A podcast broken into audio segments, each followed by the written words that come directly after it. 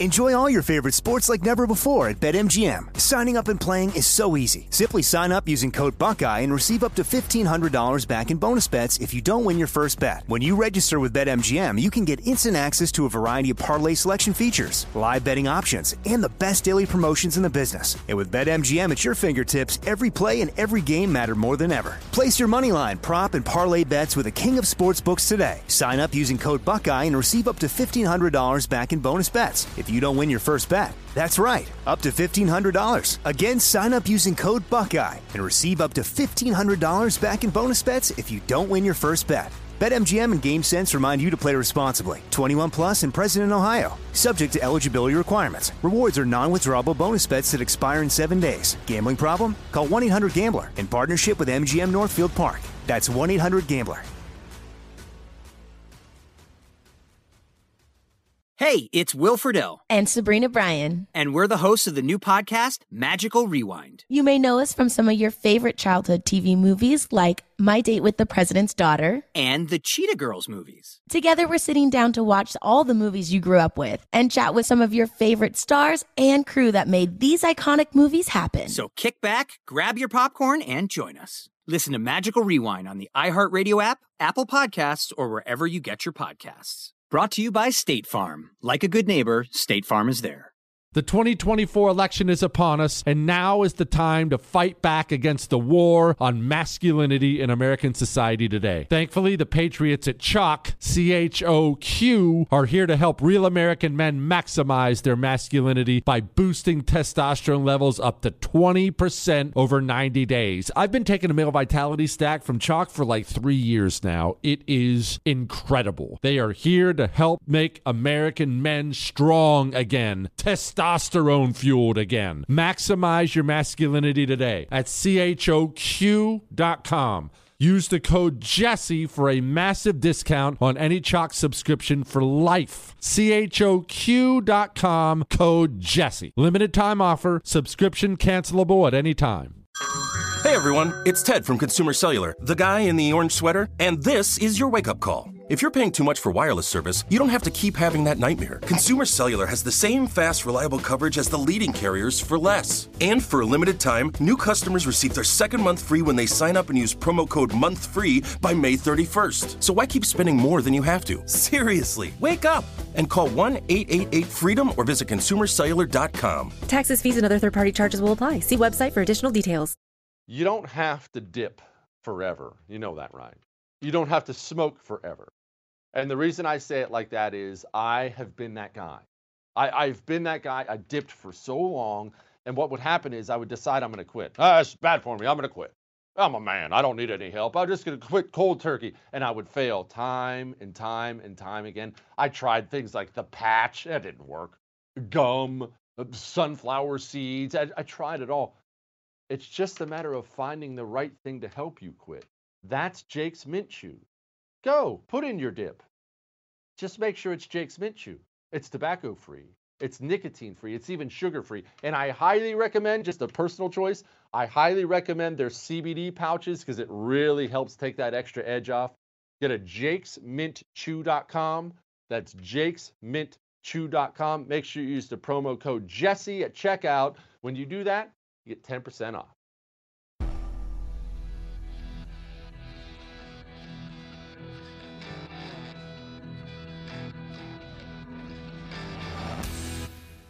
This is the Jesse Kelly Show.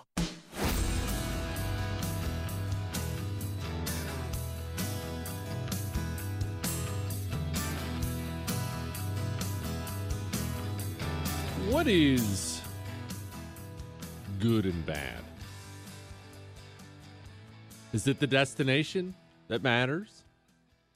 Or is it the journey? You know, the old uh, life's not about the journey, it's about the destination, or vice versa. Everybody says it both ways.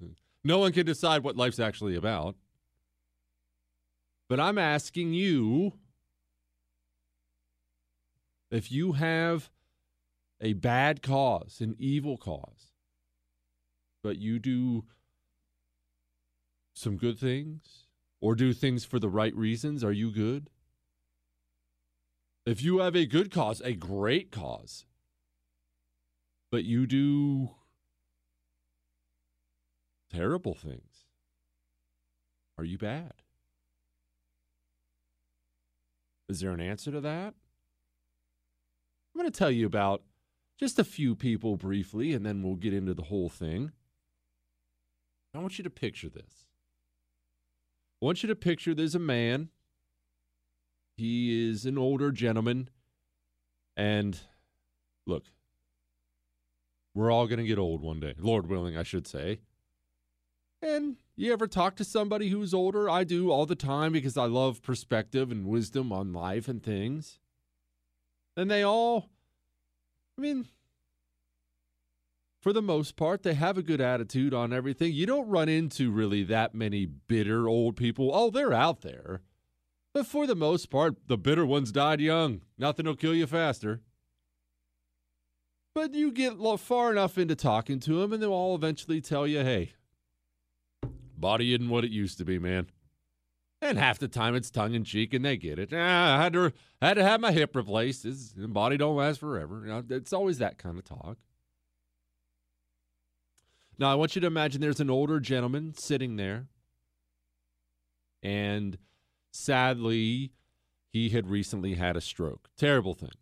Terrible thing. I've lost lost relatives to it. Terrible thing. I'm sure many of you have been affected by stroke in one way or the other. And this old man who recently had a stroke, his voice was shot.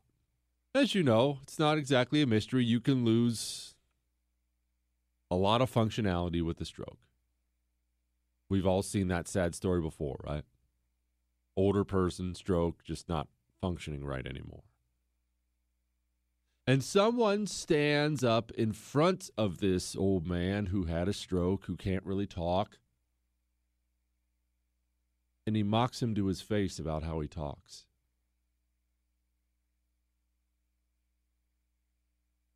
Remember that. We'll come right back to that one.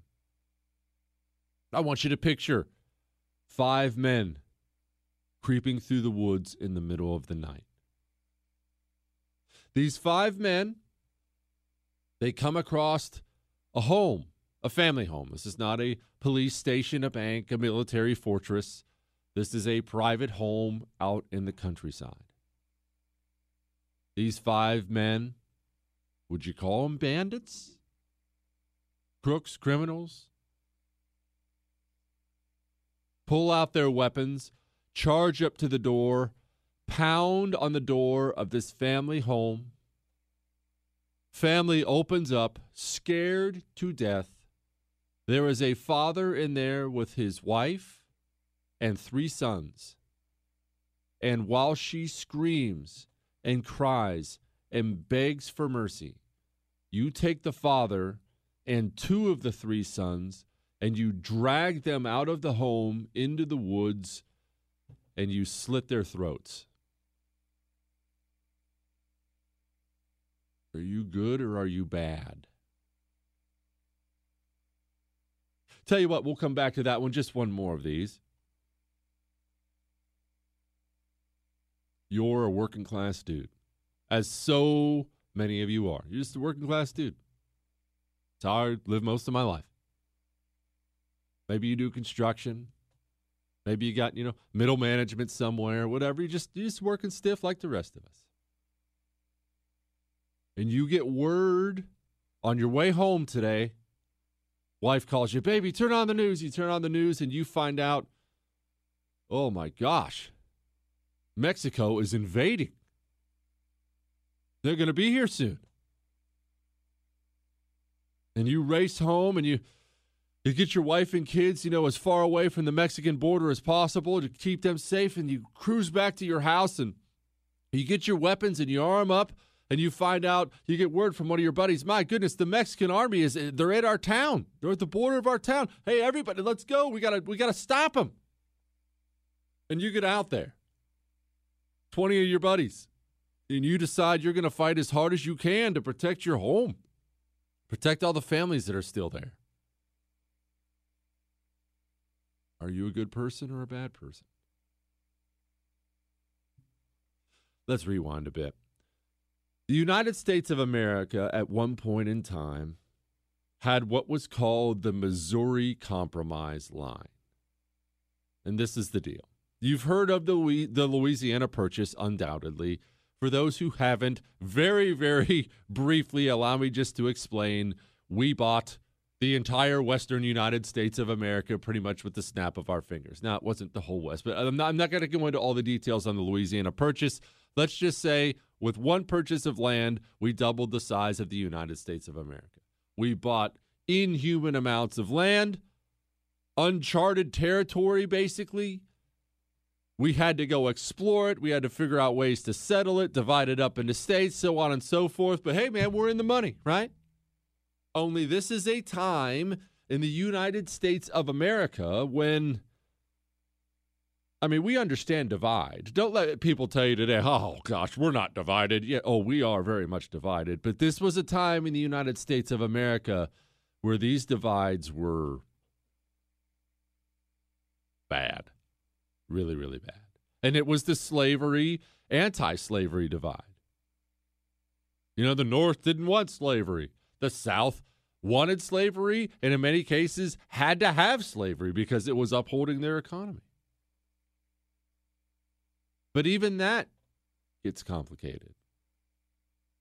You see, because we like to make things simple, it makes it easier for us to retain information. It makes it easier for us to explain away things. These are the good guys, these are the bad guys. I grew up watching John Wayne movies with my dad. It was very clear. Well, obviously, John Wayne is the good guy, and those ruffians who kidnapped that poor lady and the kids are the bad guys, and John Wayne's going to go kill them all and save her and give her a hug and say goodbye. There's good guys and bad guys. That's how we like things, right? But the Civil War, I've always found, and the things leading up to the Civil War, which is where we are now, we actually won't get to the Civil War today. Once you actually dig into it, there is no better way to describe the Civil War, the divide of the country, the good guys and bad guys, than by simply saying it's complicated. It's complicated. Those Southerners, the pro slavery Southerners, you know what percentage of people in the South own slaves? Less than 2%. We like to picture it, right? I've done the same. You learn about the Civil War and the, the racist scumbag Southerners, and, and and they were just a bunch of poor farm boys for the most part. The Northerners, right? St. Abe Lincoln. All about freedom. We are going to liberate the black man. Abe Lincoln was an abolitionist, but he fought the Civil War because they seceded, not because of slavery. Hang on. It's complicated.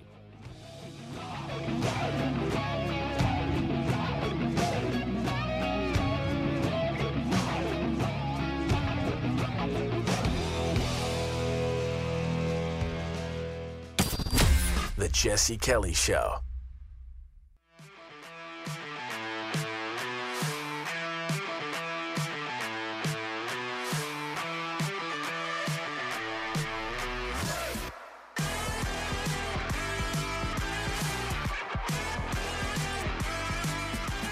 It's complicated. It's always complicated. Anyway, back to my Missouri comp- compromise line. Eventually, they came up with a compromise because, you know, you can add this state, but you better add that state. We added Maine to the Union, and the South was like, whoa, we're not going to get voted out because you're adding a bunch of anti slavery states. We need a state too. Gave the South a state. That's how it worked. And during that compromise, we came up with another compromise. And this was set in stone. This was you know, this is basically law. It was the 3630 parallel, and it was the Missouri Compromise line. And it said, hey, anything north of this line in America is going to be anti slavery. Anything south, you can be pro slavery. Not exactly a wonderful setup if you're a freaking slave getting whipped every day, but we were trying to navigate our way through it, and these were what's that word I keep using today? Complicated times. Which brings us to Kansas and the Kansas Nebraska Act. The Kansas Nebraska Act was essentially this. If people ask you, how did the Civil War start? Well, for one, as you can probably tell, especially if you listen to my show every day, history is a bit muddled.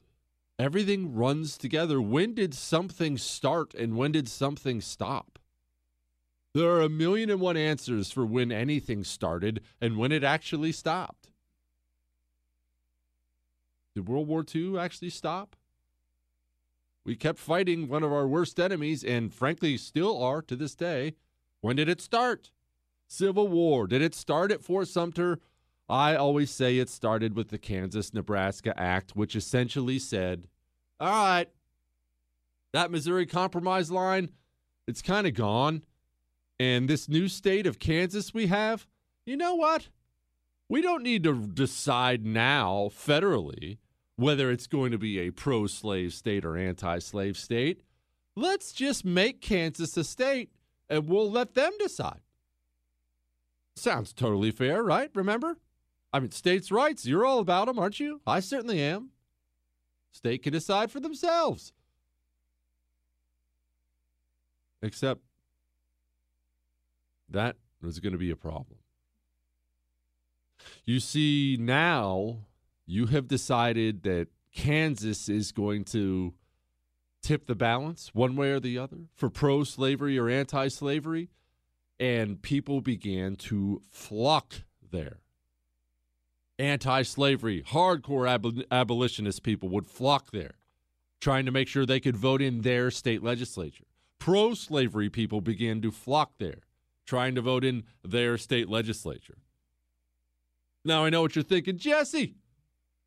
Well, obviously, the anti slavery people, all those are the good guys, and the pro slavery people are the bad guys. Well, in this case, you would kind of be right about the pro slavery people if you find yourself moving to Kansas specifically so you can own another human being like cattle. That's not necessarily a great moral position to be in. But back to the anti slavery people, do you know what the majority of them were?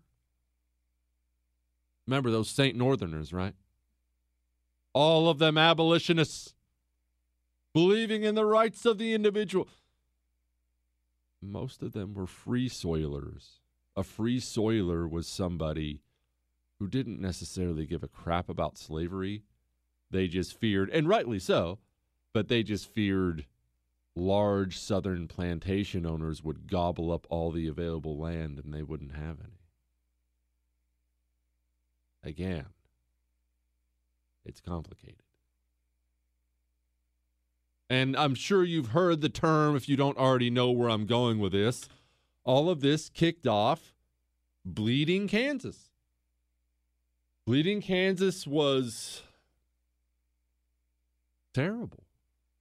It wasn't it wasn't, you know, tens of thousands of deaths like so many of the ancient battles and things we talk about on the show, but it was American on American violence as they tried decide who would try to decide who would rule that state. And there was all kinds of illegal voting. At one point, they took a census of 2,000 people. Well, the, the census said, hey, we got 2,000 voters here. And then they had an election to decide the state legislature, and 6,000 votes rolled in. People would cross the borders on both sides and vote. Much easier to vote illegally back then. And those and the Southerners, those dirty Nazi Confederates, right?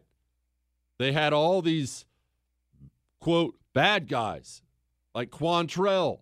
You've probably heard of Quantrill's Raiders. That's where Jesse James learned to fight. He would ride in and rob people and murder people on behalf of the South. Those dirty Southern murderers. Except the North did it too. You know the Kansas University of Kansas, you know what their mascot is, Chris? It's called the Jayhawk. Do you know where they got that term from Jayhawkers. They were the anti slavery Northerners who robbed and murdered and stole. Do you remember when we talked in the very, very beginning about a man who snuck through the woods and dragged a father and sons out of his home in front of his screaming, crying wife and slit their throats in the woods with swords? That man was a northerner. That man was John Brown. That man, in case you don't know who John Brown is, is the most famous abolitionist of all time. Not long after this, he actually led what he thought was going to be a big expedition down south to free the slaves, failed horrifically, but the man is a legend to this day. Frederick Douglass himself practically worshiped John Brown for his commitment to freeing the slaves. But John Brown yanked some people out of the home and slit their throats in the middle of the night. It's complicated. You remember the senator I told you about? The guy who stood up in front of someone else and mocked the old man who had a stroke and couldn't speak? Well, the guy doing the mocking, his name was Charles Sumner, in the United States Senator, and he was a hardcore abolitionist who wanted the slaves free. And the man he was mocking, his name was Andrew Butler, a fellow senator from South Carolina. And he was pro slavery. Just got more complicated, didn't it? Well, I mean, we can mock Southerners, we can mock pro slavery guys. Quick side note on that you've probably heard of it. If not, you will now. Andrew Butler, the old man with the stroke who got made fun of on the Senate floor. Yeah, he had a cousin whose name was Preston Brooks. He was a U.S. congressman, also from the South, obviously. He tracked down Charles Sumner at his desk a few days later and almost beat him to death with a cane. He beat him so badly he broke the cane. He then essentially resigns, goes back, and says, I'll stand before the people of my district to see whether they support me or not. He was not only reelected overwhelmingly, they mailed him over a hundred canes to replace the one he beat the other one with. Complicated enough for you yet? Remember the Mexican army analogy I did? Do you know what they said? At least one Southerner in Tennessee said as the Northern Army invaded. He's not some slave owner. He can't doesn't know anything about the Constitution, and he dang sure doesn't own a black person or really anything else. And they capture this Confederate soldier and they asked him, dude, what are you doing fighting for this? You don't know anything about states' rights or anything like that, or slaves. You don't know what what are you doing fighting out here? And they looked at him right in the eye and said, plain as day, Well, you're down here. You invaded my place. I didn't come to your place. Remember something. This is just one tiny example of a million in that war and of a trillion throughout history. Remember something. It's very rarely black and white. It's complicated.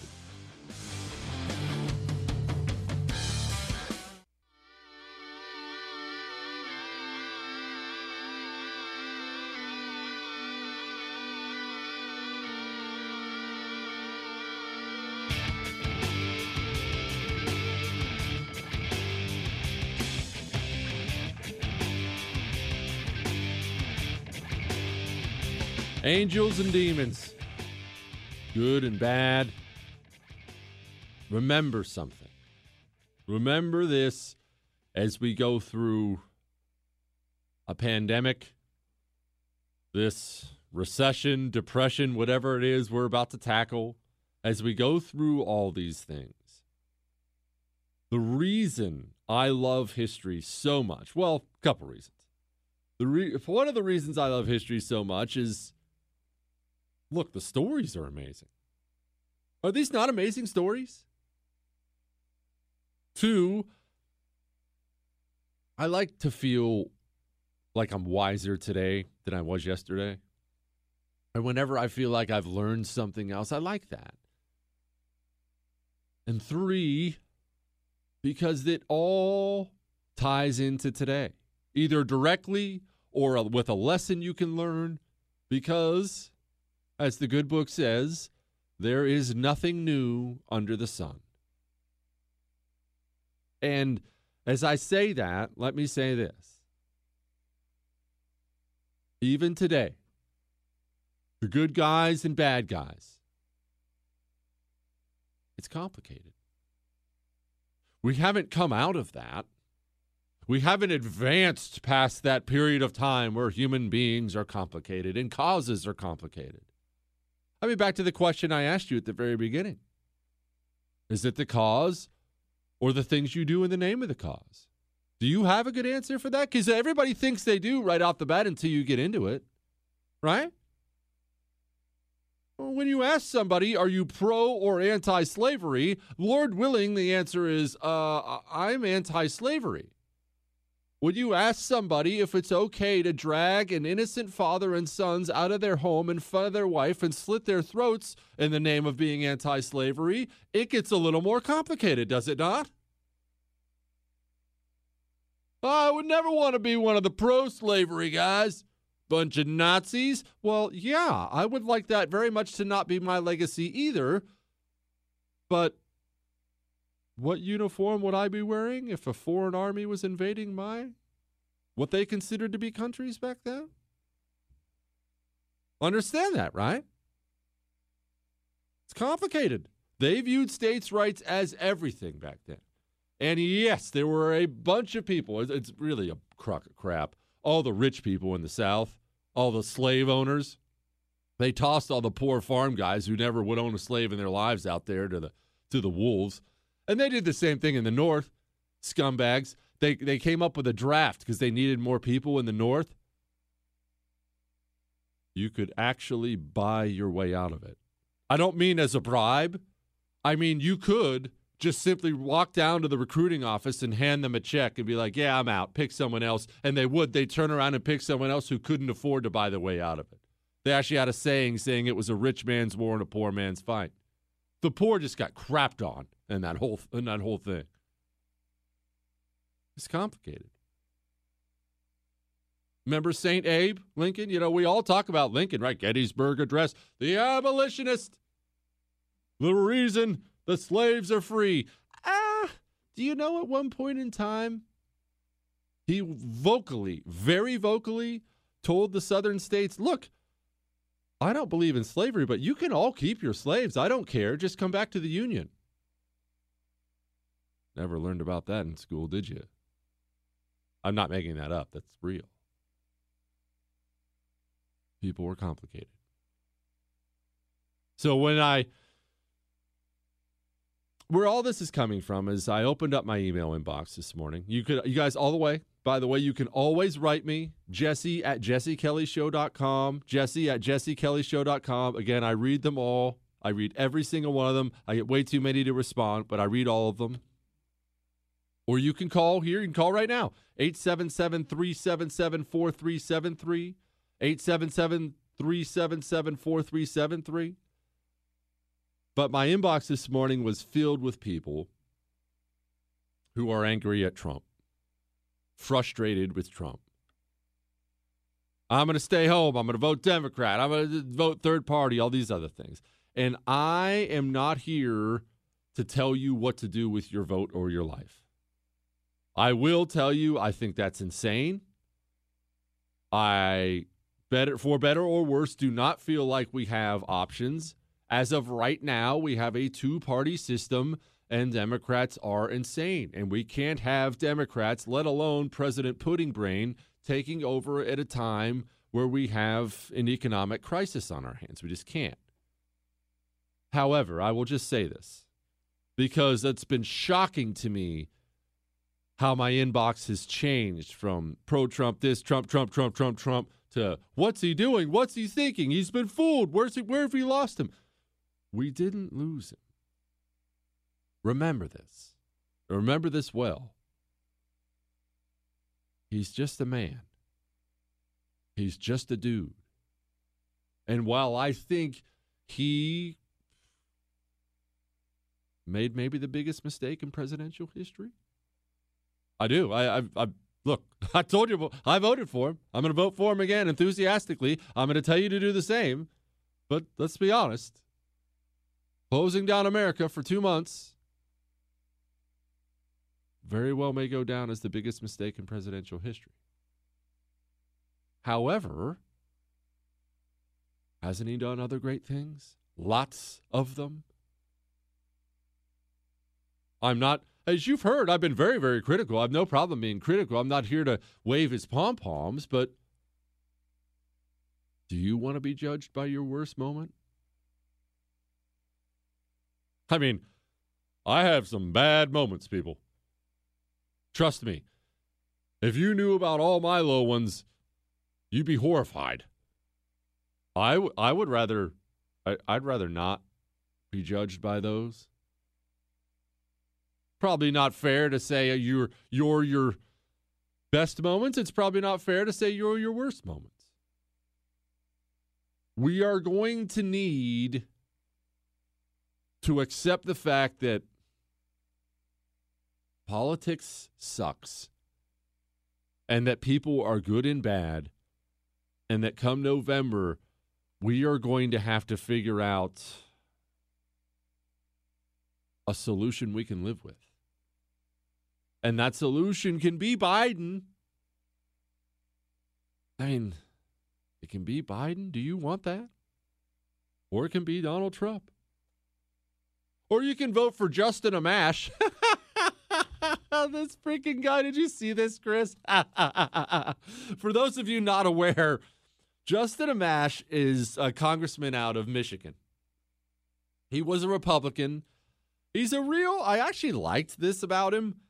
He, he's not afraid to tell leadership to go screw themselves. In fact, he pretty much made a living at it for a long time, and that's fine. I like rebels like that. I like people who are willing to swim against the tide. I think it's cool. I've always liked it. And then he became this hardcore anti Trump dude. My issue with Amash was Amash really has been one of the libertarian Republican types, which uh, that's not my issue. I I mean that's you'd say I probably fall in that in that category, maybe more anarchist, but that's another story. And then he just became this rabid anti-Trump hater and now he announced yesterday he's launching an exploratory committee for libertarian, which let me explain something to all of you before I get into how hilarious that is that he's running as a libertarian exploratory committee. It's the anti Jesse Kelly. As you all know, as has been, has well been established, for better and oftentimes very much for worse, I do not test the waters with anything in life. Oh crap, we're about out of time. I'm getting the handle on these breaks things. Shut up, Chris. I'm working on it. We're nationally syndicated now. I can do whatever I want. I'm like a king. Hang on.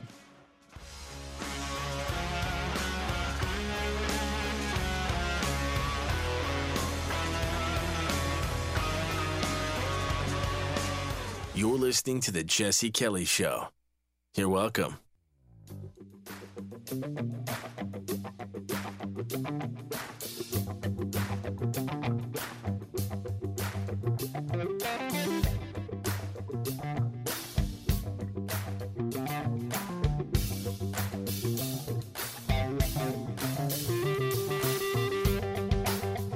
Again, I have a long, really kind of a spotty record of history of diving all in when I do something. That's just my personality. I wouldn't necessarily recommend you do that. Man, has that resulted in some really ugly failure. but still, it's been a lot of fun. It's been a lot of fun. But exploratory committee, I'm not going to spend more than another 30 seconds on Justin Amash. I hate when these guys do that. Run or don't run, bro. Nobody's begging you to run. These politicians all do this. Oh, I'm not going to run. All right, I'm thinking about running. I'll I'll I'll do an exploratory committee. All right, look, the people have spoken. I guess I'll Why do they always have to be the chick playing hard to get? Dude, run or don't run, bro. Honestly, nobody cares. Absolutely nobody cares. But setting the Amash thing aside, understand that politics, there's a lot of money and fame in it. There is. I know that's not exactly shocking news, but so many of these people you see running for office or in office already, they were lifelong dorks. And this is the way to get famous and powerful. In fact, I would argue and have argued several times that's why you see so many of the worst lockdowns from mayors. It's not because the mayor's trying to keep their town safe. Do you know what it's like to actually be mayor? Especially if it's not a major city? It sucks. You have to suck up to every business around town, especially if you're a Democrat. Not that Republicans are that much better, but you have to go around and pander to everybody underneath the sun. Oh, who are we talking to today? Oh, today we're going to the black neighborhood. Okay, I better put my hot sauce in my pocket like Hillary Clinton. Oh, where are we going today? Oh, today we're going to, Jew- to the Jewish part of town. Mazel tov. It's, it's awful. The pandering that mayors do in this country is despicable. So that's your life as an adult is pandering, asking people for money. You finally get elected mayor. You still have a city council to deal with. You don't actually make that much money unless you count all the slush funds these mayors have. And finally, finally, after a life of being a dork and asking people for money and kissing everyone's rear end, coronavirus rolls along, rolls along and they hand you the keys to a kingdom. Well, yeah, you're the mayor of, of Sheboygan. But guess what? You are the freaking king now of Sheboygan. Get back in your home. You will wear a mask or we will have you arrested. These people, man, and it's so clear, it's so obvious to anybody paying attention, they're getting off on this. They're getting off on the power of it, one. Two, they're not going to want to give that power back. Three, none of these people were living by the rules they're telling you to live by. None of them. You see this mayor in Beaumont, Chris? Right here. Now, I realize we're nationwide now because we're so famous and awesome. This is who we are, Chris. Very important people who are absolutely not in sweatpants right now. But this mayor of Beaumont, we're down here in the Houston area. The Beaumont's the our area, all right. It's just it's not a it's certainly not a tiny town. I wouldn't get Chris, how big is Beaumont? See how many people are in Beaumont. I have what is it, 20, 30,000? About that. I don't know whether you consider that a tiny town. I do not because I grew up in Bozeman, Montana, and that was one of the biggest cities in the country, in the, in the state. But this mayor, Mayor Becky Ames of Beaumont, Texas, issues all these social distancing guidelines. And she had told people, you have to do this and you have to do that.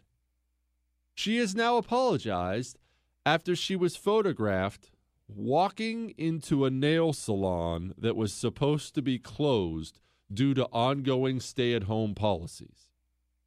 120,000 people in Beaumont. Chris is an idiot. 30,000, you moron. Of course, she issues an apology. Quote, I did not intend to take personal privilege while asking others for, to sacrifice. And for that, I'm truly remorseful. Why do these people do these apologies, Chris? Is that effective to any? What do you? What does that mean? I did not. Uh, I did not intend to take personal. Well, what? What did you intend? I, I would love to sit down with them because you can't ever do this, you know, right? I would love to sit down with them and ask these questions. Okay, so hold on. You ordered the nail salons to close and then very clearly called either a friend or someone you knew who owned the hair salon and told them to open up so you could get your nails done. I mean, you weren't just walking down the sidewalk and, oh, I tripped and fell. Oh, the nail salon door was open. Oh, I fell in here. Oh, no, she's dragging me to the chair to do my nails. This wasn't what I intended at all. I mean, what does that mean? I did not intend. Yes, you did. Yes, you did. yes, yes, you you very much did intend. And you know what I want, Chris? I want some Well, I'll put it this way.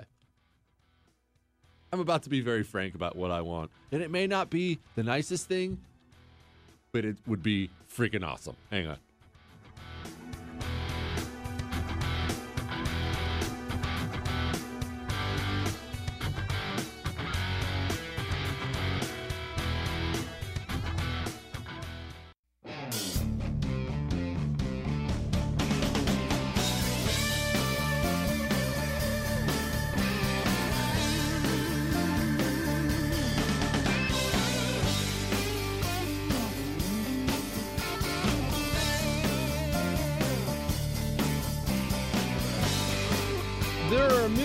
One ways to say this.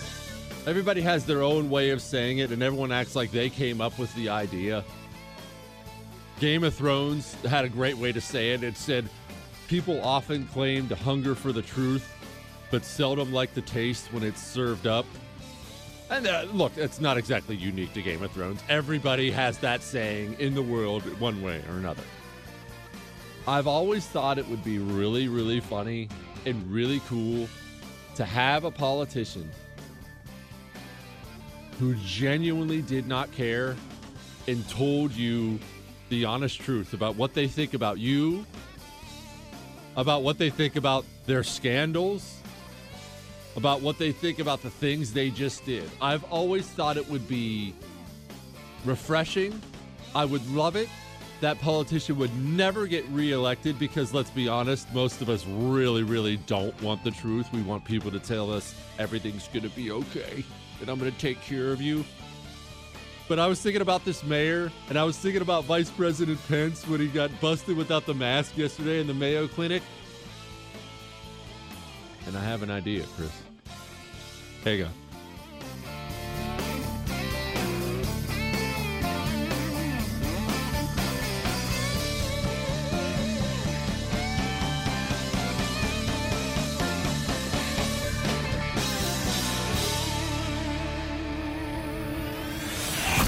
Jesse Kelly Show.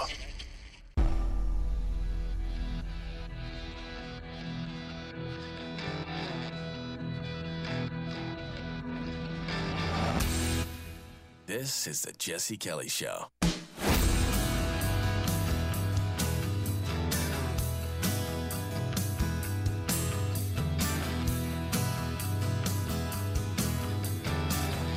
Tell me, Chris.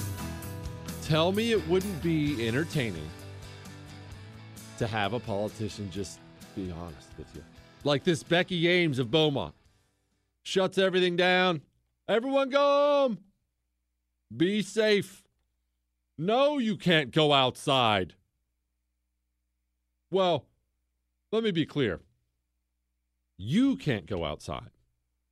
In fact, I, as the mayor, Mayor Becky, I look very forward to being outside without you being outside. This will give me the privacy I want. None of you obnoxious citizens will come up and try to talk to me because I really don't care about your concerns. Plus, I've already gotten a hold of the local nail salon, and they're, because I'm the mayor, they're super worried about me cracking down on them or something. So they're going to open up for me and do my nails. And now I don't have to be around any of you peasants while I get my nails done. It's going to be legit. I may run down to Red Lobster afterwards and have them make a meal too. Wouldn't that be sweet though, Chris? And you know what? She'd be nationally famous. No, I you know why I did it? Do you know why I opened up the nail salon? Because I'm the mayor. And as the mayor, I like to embrace my power and stomp on you. What's that, Chris? Chris Christie shut down the beaches, then headed out to the beach with a lawn chair. Mike Pence yesterday. By the way, I should mention, look at us coming up in the world. We have Mike Pence's daughter on the show today. Don't ask how, Chris. Don't ask my high level connections.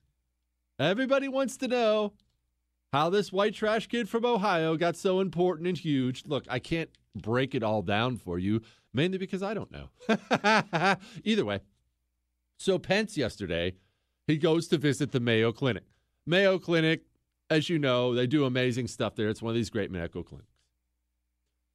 Mayo Clinic, I guess, has a policy where you have to wear a mask. Now, he's the vice president. And as Pence came out and said later, because Pence is like the nicest human being on the face of the planet, he came out and said, Look, I get tested all the time because I'm the vice president. Believe me when I tell you, I don't have coronavirus. I am the most, te- and he should be. He's vice president and president. Those guys should be getting tested out the wazoo. Which I wonder now that I think about that, Chris, have you ever seen the coronavirus test and what they do? You've never seen it? Oh my goodness, you've never seen it. You idiot. All right, hold on a second. Understand, I'm not exaggerating when I say this, okay? I'm trying to be as accurate as humanly possible. They take a Q tip. Well, it's the end of a Q tip, and it's on the end of a long, I would guess, gosh, looking thinking about the videos, I would say it's at the end of a eight or nine inch stick, wooden stick. They shove it up your nose. And when I say shove it up your nose, I do not mean this goes an inch or two into the nostril. You are now going to look this up. In fact, Chris, make sure you put this on our Twitter page at Jesse Kelly Show. The Twitter page for uh, for the show is at Jesse Kelly Show. My own personal one's at Jesse Kelly DC. Put this on a Twitter page.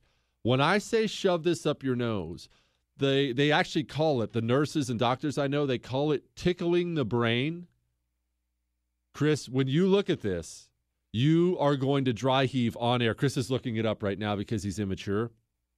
It's six, seven, eight inches deep. Chris, tell me. Look at the video again. Chris just audibly gasped in the studio. How deep would you say that te- that that stick is, Chris? As deep as your ear? It looks like it. It does. It looks. When you see how deep it goes in, unless you are one of these people who knows anatomy and knows that kind of stuff, you are going to be legitimately shocked anything goes that deep. Quit, Chris. Grow up. You're going to be shocked anything grows that deep. And there are videos around of it. If you have a weak stomach, don't look at it. But long story short, this is not a pleasant experience. And you can see videos of people getting it done, and it's not, they're not enjoying the process, okay? So when Vice President Mike Pence says he gets tested all the time, surely they have a different test than that for the Vice President, right? Tell me we are not Q tip waterboarding the Vice President of the United States multiple times. I hope he has a better test than that. anyway, Pence does this Mayo Clinic tour. He's all over the video on this thing. They've, because he's the vice president, he's on videotape all over the place, not in a mask. And he has to put out this statement I'm tested all the time, so on and so forth. And it was one of those moments, Chris, where I just wanted him to be brutally honest. And I thought it would have been sweet. I realize you can't do that, especially when you're the vice president. You can't do it really as the president.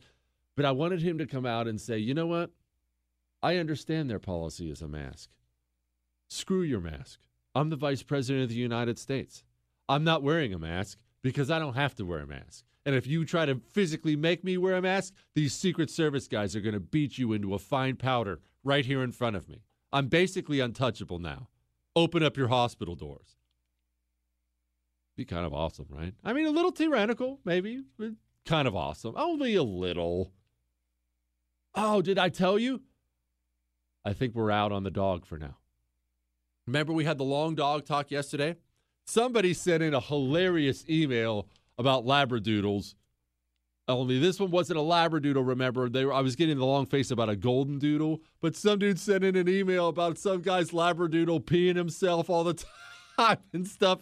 Told me not to get one. It was hilarious. If that was you, I cracked up. Just know that. I absolutely cracked up when I read it. But we sat down last night and we decided it's just not time yet. Plus, I decided it would be awesome and hilarious to go tell the boys now that we were actually thinking about getting a dog and now we're not. what, Chris? You got to toughen them up. The dog would probably do a face plant like that one dog at the RV dealership. You remember that story? Oh, gosh, let me tell you that story. Now, selling RVs, which you know I did for a long time three, four, five years, something like that. I don't keep track of time. Selling RVs was an eye opening experience. I have always said, and I maintain to this day, I think that everybody at one point in their life, preferably when they're younger, but at one point in their life, should either wait tables or sell retail of some kind. You may not enjoy it, you may love it, but it is an, it is a wonderful education on other people, how to hold a conversation, human nature, dead giveaways, things like that. On top of things, look, I know a lot of people are economically hurting right there uh, out here right now. Understand this. If, and this is a big if, this is not for everybody, but if that life is for you, if that sales life is for you, if you if you can do the the the small talk, if you're big on that, if you're disciplined enough for for follow-ups and things like that if you if you can do the sales life if you can deal with the uncertainty that's the problem chris. A lot of people can't deal with the uncertainty of working on 100% commission. I sell something or i don't pay my mortgage.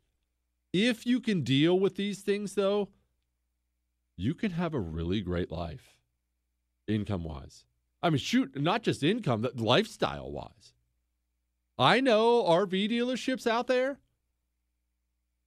where people wear shorts to work, where even the relatively dressed up attire is tennis shoes and khakis and a short sleeve shirt.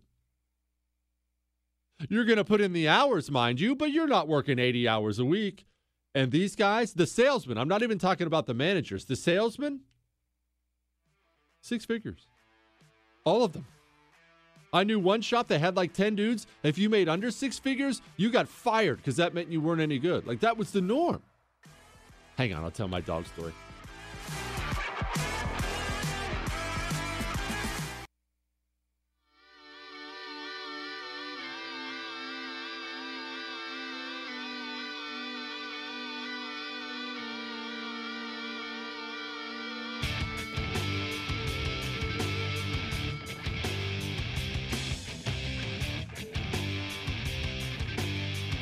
I'm just not a bean guy. I realized that I switched conversations during the break, and you now have no idea what I'm talking about. But you need to learn to be lighter on your feet when you listen to this show. I'm going to get back to my RV story in just a second. This is producer Chris's fault. He distracted me. He brought up beans. Are beans big in the Jewish diet, Chris? You people eat beans? I don't think you people eat beans. I don't think I my buddies have never served me beans on one of the, the Jewish feast things. I don't think it's part of your diet at all. It is? Whatever. Is there a Jewish kind of bean? Probably don't need to touch that, do we, Chris? All right, now never mind. But I'm not a I, I hate beans. Hate them. In all kinds green beans lima beans kidney beans. I and let me explain something to all of you. I know this is going to hit you hard especially you moms out there. But understand this is a fact. I can speak personally about it. I can also tell you about my kids. Some of these foods you want your children to eat and you insist that your children eat. Some of these foods there is a genetic rejection of these foods. They actually say that's a scientific fact when it comes to cilantro. I'm one of the people out there who I hate cilantro. As soon as it's in something, it overpowers everything. I feel like it tastes like dish soap. It's disgusting. But look it up, Chris. I'm serious. It's genetic. Like 10% of the population feels like me, and the rest is like, oh, it's great. I don't taste that at all. It's just how your tongue works. When it comes to things like lima beans, my folks, I mean, look, I had old school folks, period. It was sit down. This is the only food we have. Sit down and eat. Yes, you're eating your vegetables too. Yes, you're eating your lima beans. And because I I know you're going to find this shocking. I'm maybe a little bit hard-headed. They would make me sit at the table until bedtime or eat my food, and I would sit there all night. I would sit there all night. Fine, I'll sit here for five hours. I've got my imagination. I don't need you here at all. but on the times where they would actually make me eat them, more than once, I can remember this. I would throw up back onto the plate. It was that gross to me. And people who like vegetables or who don't have that kind of aversion, they don't understand it. Like I have an oldest son, and he is a vegetable beast. He will ask for second helpings of broccoli, beans. You know, I'm not kidding. He asks for second helpings of broccoli. He'll lay waste to mountains of it. If I even smell broccoli, I don't want to eat dinner anymore. My youngest son, very much like me. We have done that thing, and I, we even did it to him one time in his life where we made him sit there or eat, you know, sit there all night. He sat there just like I did all night long. And I have seen him not throw up, mind you, but I have seen him try to gut down certain vegetables, and I've watched him dry heave at the table.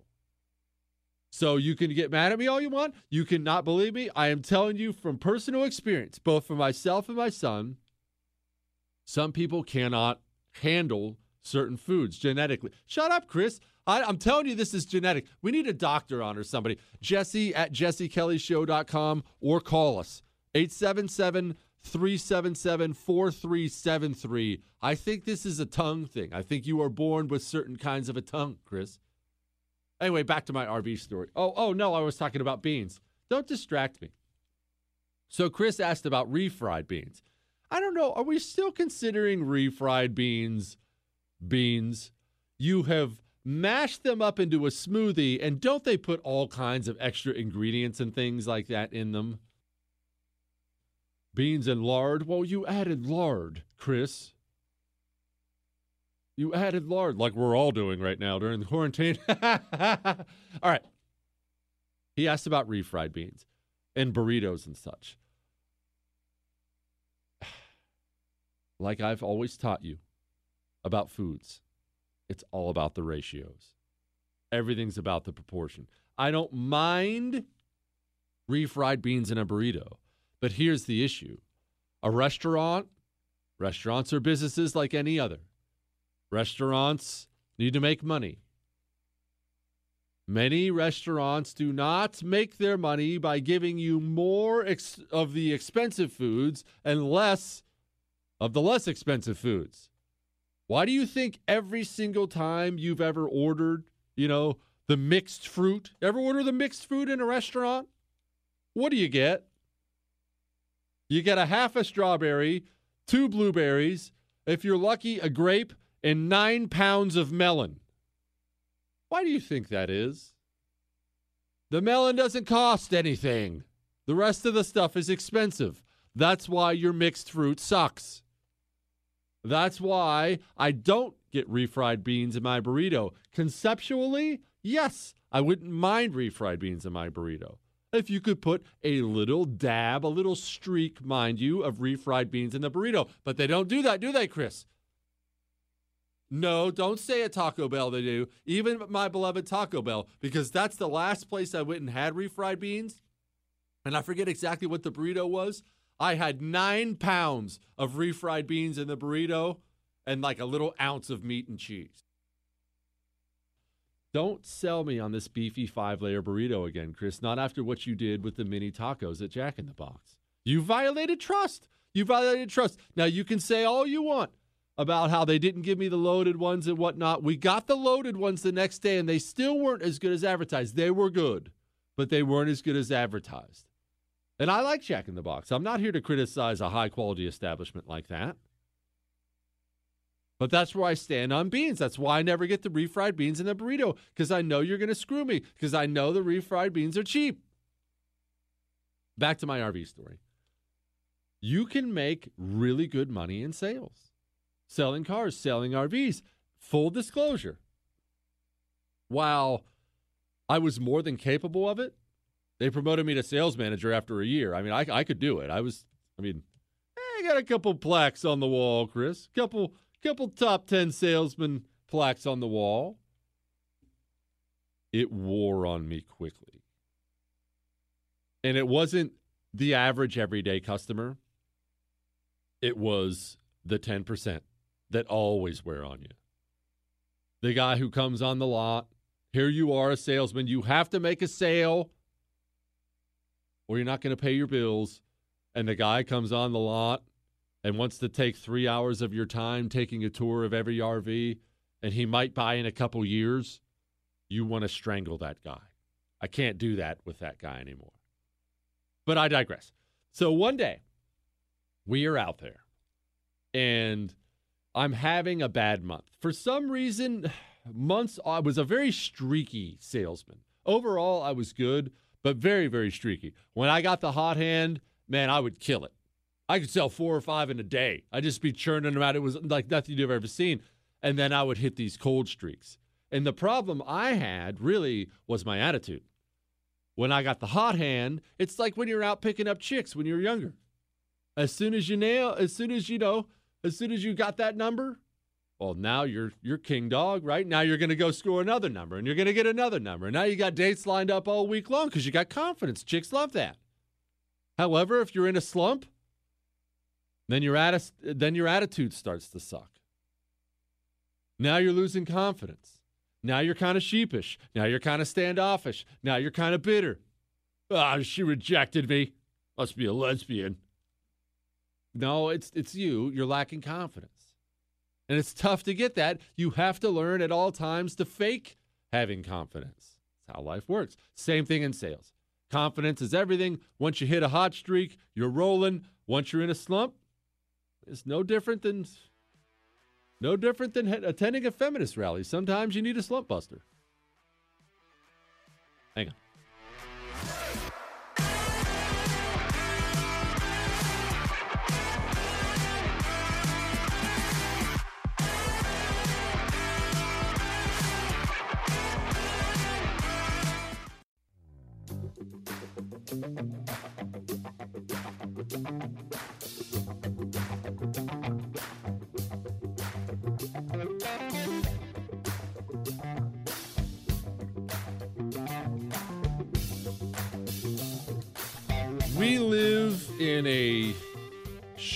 Culture, a cancel culture that is ugly.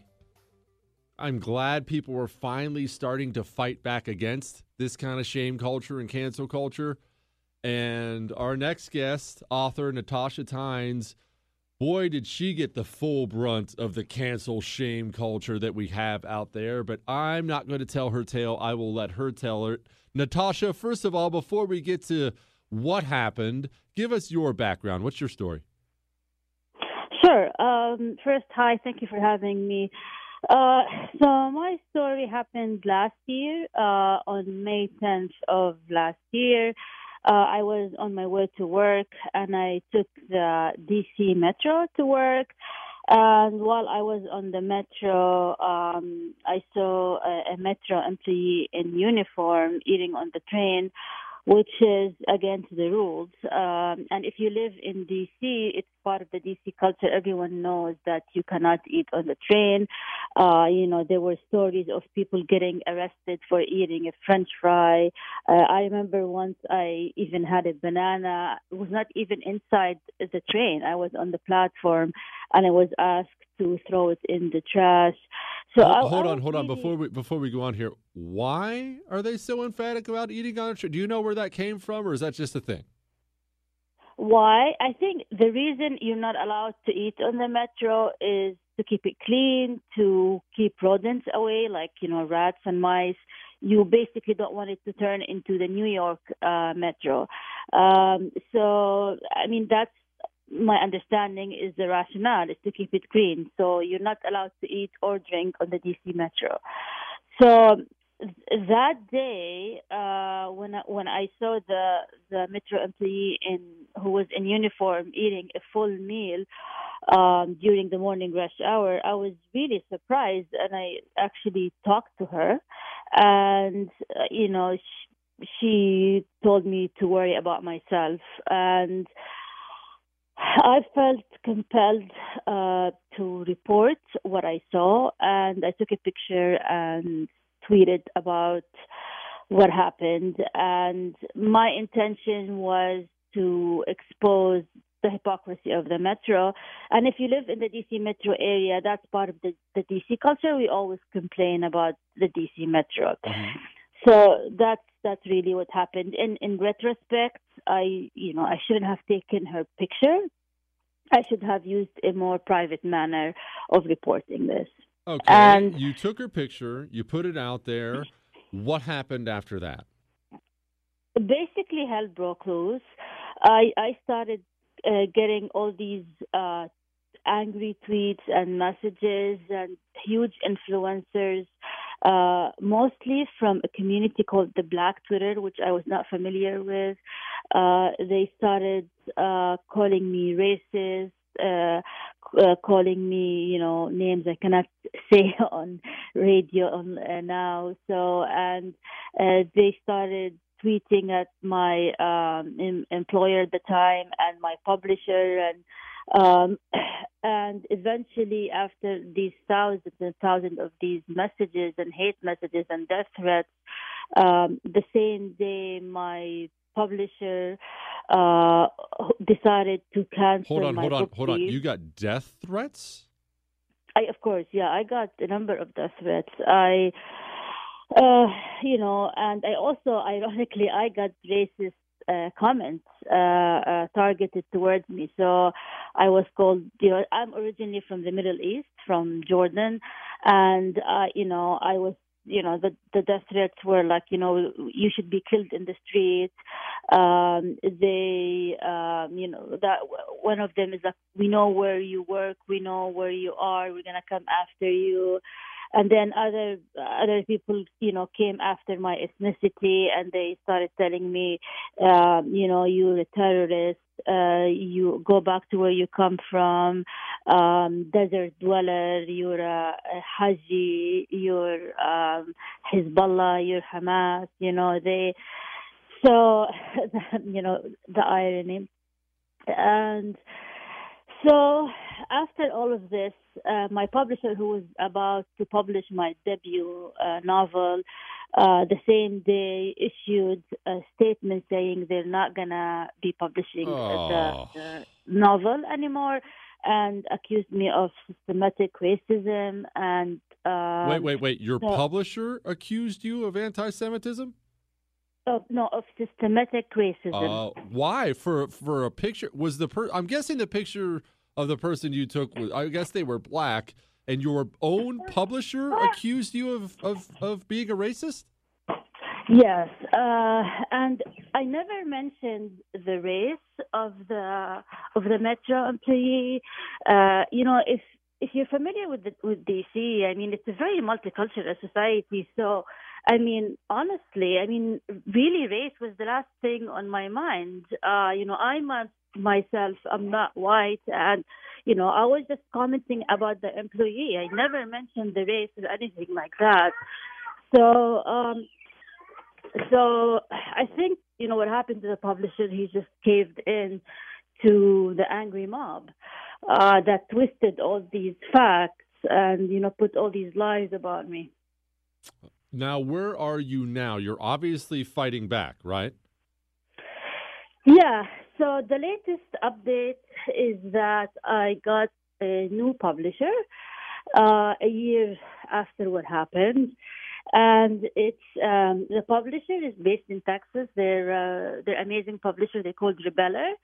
Um, and uh, so my book was officially announced um, the publishing of uh, my book, the republishing of my book was announced two days ago. And um, I'm happy now that there's a happy ending a, a year later because really my life was um, ruined oh. after what happened. Um, you know, I had to leave the country because uh, the death threats, reporters were camped in front of my house. I was, you wait, know, wait, wait. Even the, they came in front of your house. How did they find out where you lived? The reporters. Yeah. Um, uh, I, it's. I think it's easy to find somebody's address uh, online. If you know, if if you dig deeper, you can find it. And um, and I was also worried about my children. I have three kids because you know the the the online mob came after my kids as well. Oh, they, uh, which which is awful. Um, and so I, I I left the country. Uh, I went back to my hometown of, of Jordan um, to just escape the angry mob, and and it affected me really mentally. I remember the day it happened. I was hospitalized because I had a, some sort of a, a nervous breakdown. And uh, I was put on admin leave um, from work, and uh, my book was canceled. My reputation was ruined.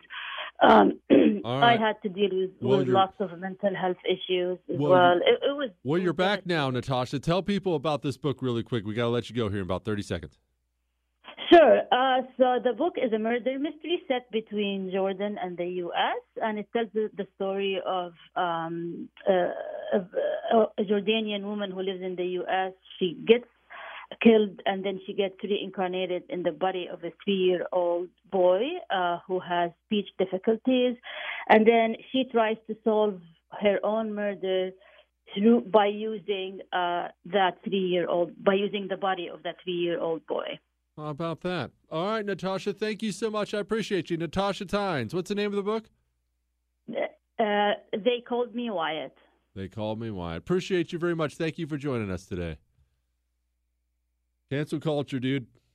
It is it is amazing out there what what kind of power social media has acquired over the years.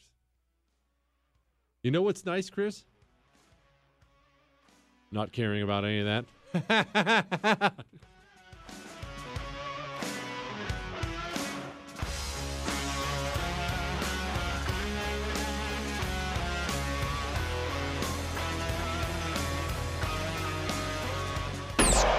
Is he smarter than everyone? Who knows? Does he think so? Yeah. The Jesse Kelly Show.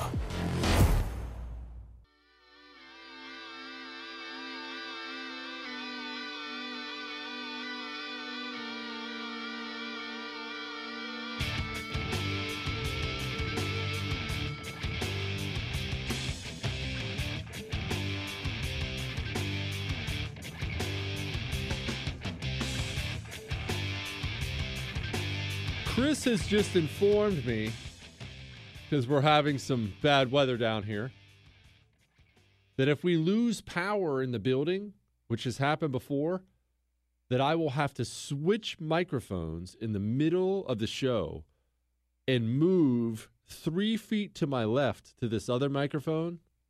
And you know what I just told Chris? I can do that with my eyes closed. You see, not anybody I understand a lot of you have skills. Not anybody can roll their chair three feet to the left and talk into a different microphone than they were talking into the second before. But me, I'll tell you what, multi talented. Multi talented. What, Chris? Some of us are legends. Back to my RV story. RV lot. Now, I need to drive this home. I need to drive home this point. When you make a living in sales, you pay your bills on selling things. It is not for everyone, and it can be extremely stressful. I don't have to educate a lot of you on stress about bills right now, especially going through what so many people are going through. You know what I'm talking about. But oh, let's see here. We have hmm, we have a two thousand dollar credit card bill. When is it due? What's it, today's today's what? April 29th? Okay. Uh two two thousand dollars. Uh, I don't have any sales pending. I, I- I don't have any sales pending. What? When's that credit card bill due? Oh, uh, May 5th? Phew, okay. How's your day when you pull into work that day? And that's one tiny example. Mortgage, grocery bills, insurance bills, cell phone bills. Your life is based on selling things. Not complaining about it. It was a great living. I'm, I'm just telling you that's different. There is no salary. There is no getting paid hourly. You sell or you starve. That creates some extremely stressful work situations. Does it make a little more sense now? That used car lot you pull into when you have five salesmen knocking on your driver's side window the second you pull in, begging to escort you around the lot. It's not because the guy was born pushy. The guy eats on you buying. And let me reinforce this fact because I was like this before I was ever in sales. I realized that you should attempt to be conscientious as well. I'm not telling you never save money or anything like that, but understand if some salesman at an RV lot, boat lot, car lot, whatever you go to, if he takes time with you, shows you the ropes, show you different things, maybe maybe do that guy the honor of trying to buy from him if it works out, price works out and everything. That's how that guy eats. You can dislike how that guy eats, but that's how you learn about the boats and RVs and cars. That's how he eats. But I digress. So we are, this is back when I'm selling RVs. I'm having, I remember, I'm a streaky salesman, hot or cold, and I am ice cold. Absolutely ice cold. I can't buy a sale. Once again, bills are piling up. Oh gosh, what are we going to do here? I get this couple. This couple drives on the lot and they have a great look right off the bat. Now, I, I, I know what you're asking. Jesse, what's a great look? Contrary to popular belief, no, I don't really necessarily want you driving in in a $100,000 Mercedes. That guy oftentimes is not great to work with. That guy oftentimes actually has bad credit or isn't really a buyer or is rude. You know what you want? You don't want a jalopy. You don't want a $100,000 Mercedes. You want just a nice car. It drives up in a, a Yukon, drives up in a, a Chevy Silverado, Ford F 150. Nice looking sedan. Uh, not a, not a Mercedes, but not, you know, not, not some Kia. No offense to Kia, but that's not necessarily what you're looking for. You want them to pull up, you want them to get out, and you want them to be over 40. Don't get me wrong, I sold to plenty of people under 40. Under 40, I'm just telling you the life of and how salesmen talk.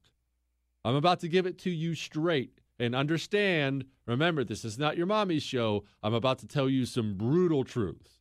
Okay?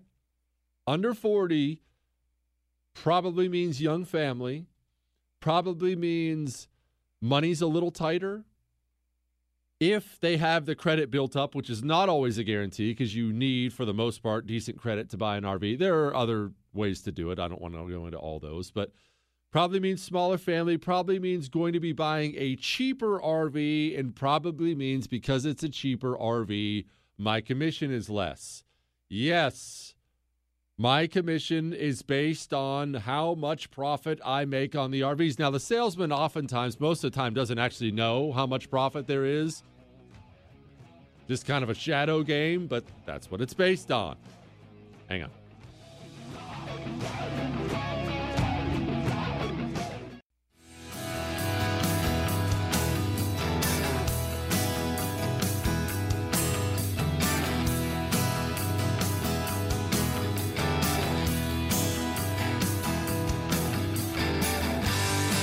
Remember, I'm not going to get no, Chris. I'm not going to get distracted by the garlic bread discussion right now. We can address that in a little while. I will say though, the person who said garlic bread is its own tier on the food pyramid is 100% correct. 100% correct. That's that's another man. So I'm having a rough time. Again, you don't necessarily want someone under 40. It's not the end of the world. You want a decent car. You kind of for the most part, want a couple. I've sold to plenty of individuals, but an over 40 couple that pulls up in a decent car, not a Mercedes, not a jalopy, a decent car that's right in that sweet spot of, oh, yeah, probably empty nesters, probably some disposable income, almost undoubtedly some good credit, at least before we wiped out the entire U.S. economy over a virus. Don't get me started on that. Okay, I like what we're doing here. You don't necessarily want a suit and tie. You know, we're down here in Houston. It may be different, but every every area has their own probably has a decent amount of money, dude, casual wear. Down here it's like Tommy Bahama shirts. If a guy gets out in a Tommy Bahama shirt, actually a decent chance, got a little bit of money, maybe some credit, maybe pretty cool. And this couple gets out, and I know I've got a good one.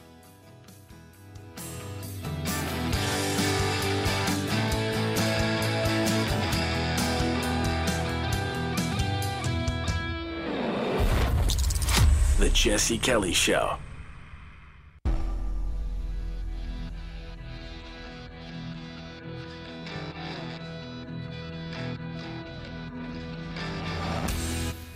This is the Jesse Kelly Show.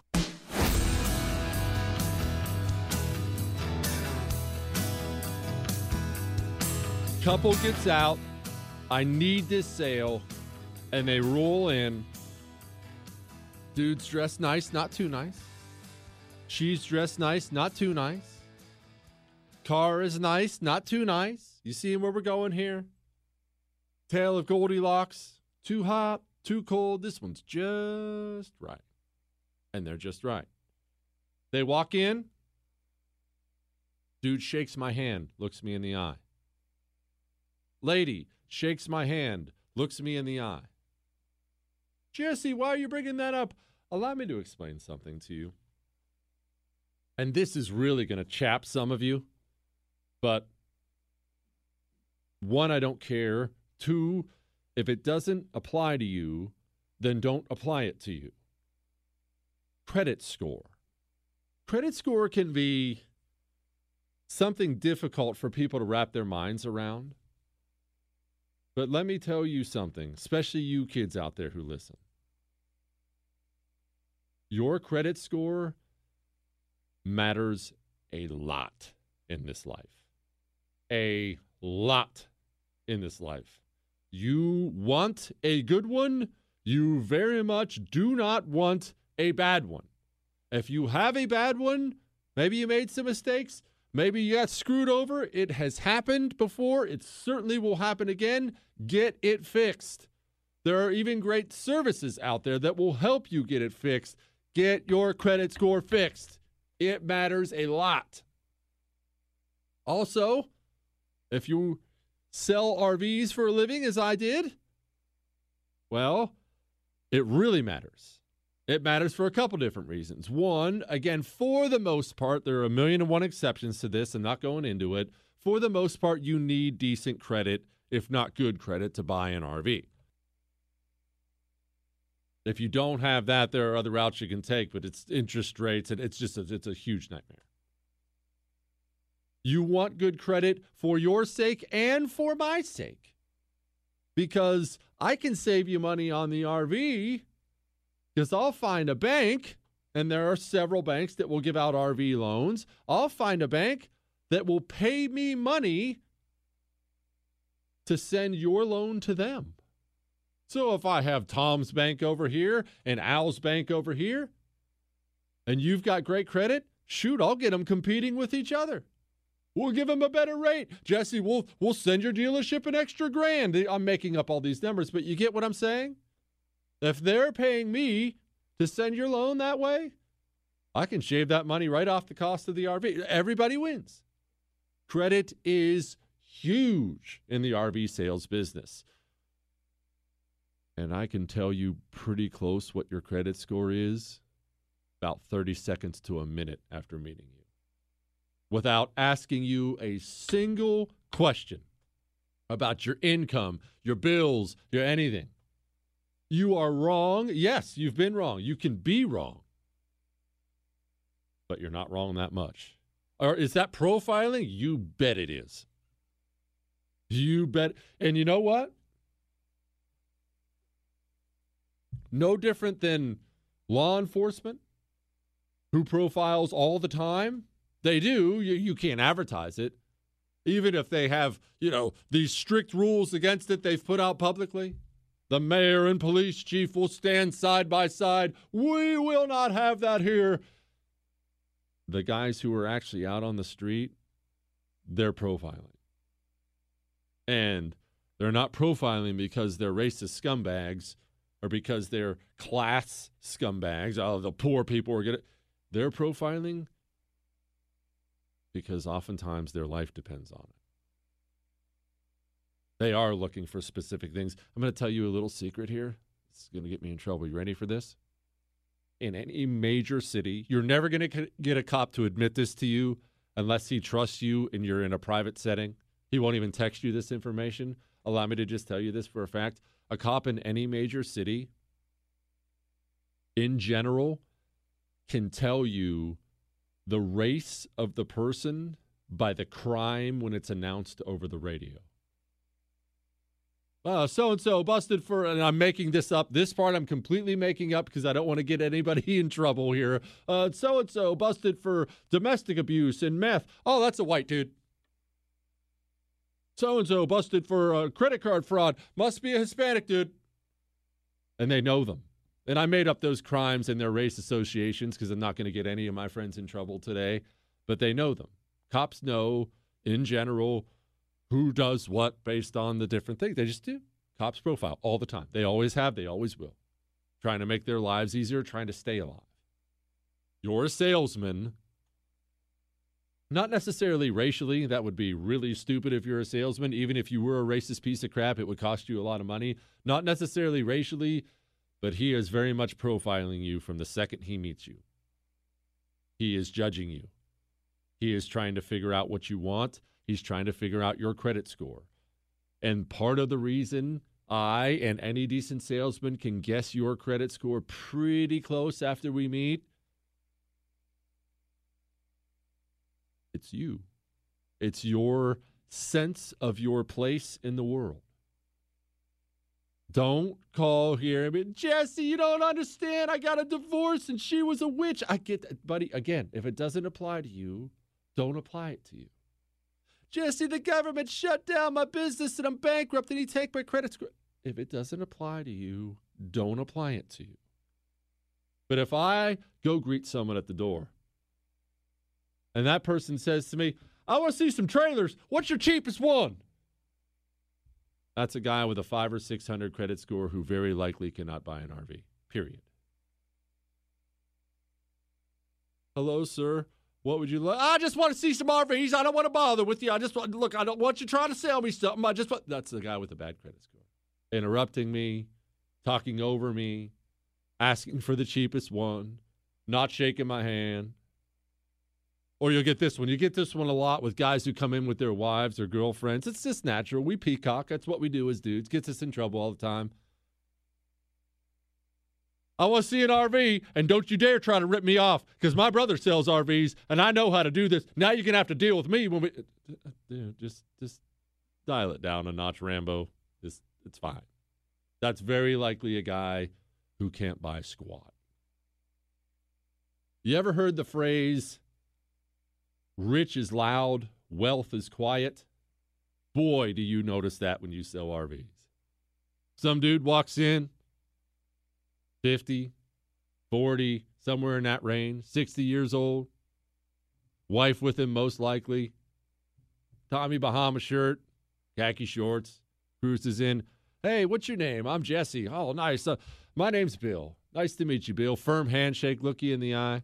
Says something to you along the lines of, hey man, I don't want to waste a bunch of your time. I'm just thinking about I was thinking about looking for maybe a fifth wheel today. I don't I'm not really sure a price range yet. I just kind of want to have make sure I have something that has a bigger kitchen because Sarah like oh this guy has an 800 credit score. Comes in, polite, looks you in the eye, knows what he wants, has bothered to do even a slight amount of research before he walks onto the RV lot. This is a man with an 800 credit score who can buy anything he wants. Well, how do you know that, Jesse? You didn't ask him. I don't have to ask him squat. He's a man with an excellent, excellent idea of his place in the world, your place in the world, gets how you make a living, knows vaguely what he wants. It's a guy with a good credit score. And there's a reason you can tell. There's a reason you can tell. The guy who I I'm not paying my cell phone bill. They charged me two month. They charged me too much last month, so I, I ain't I ain't paying it out of principle. Oh, that's that's that's smart. That hundred bucks you just saved just dropped your credit score from 750 to 600, and it goes down again if that goes to a collection agency. Pay the stupid cell phone bill. Don't be an idiot. Hang on.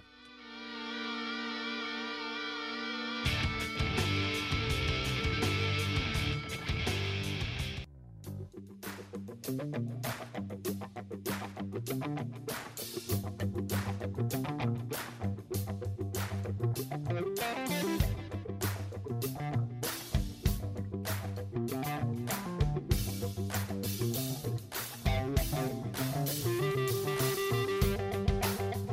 folks walk in.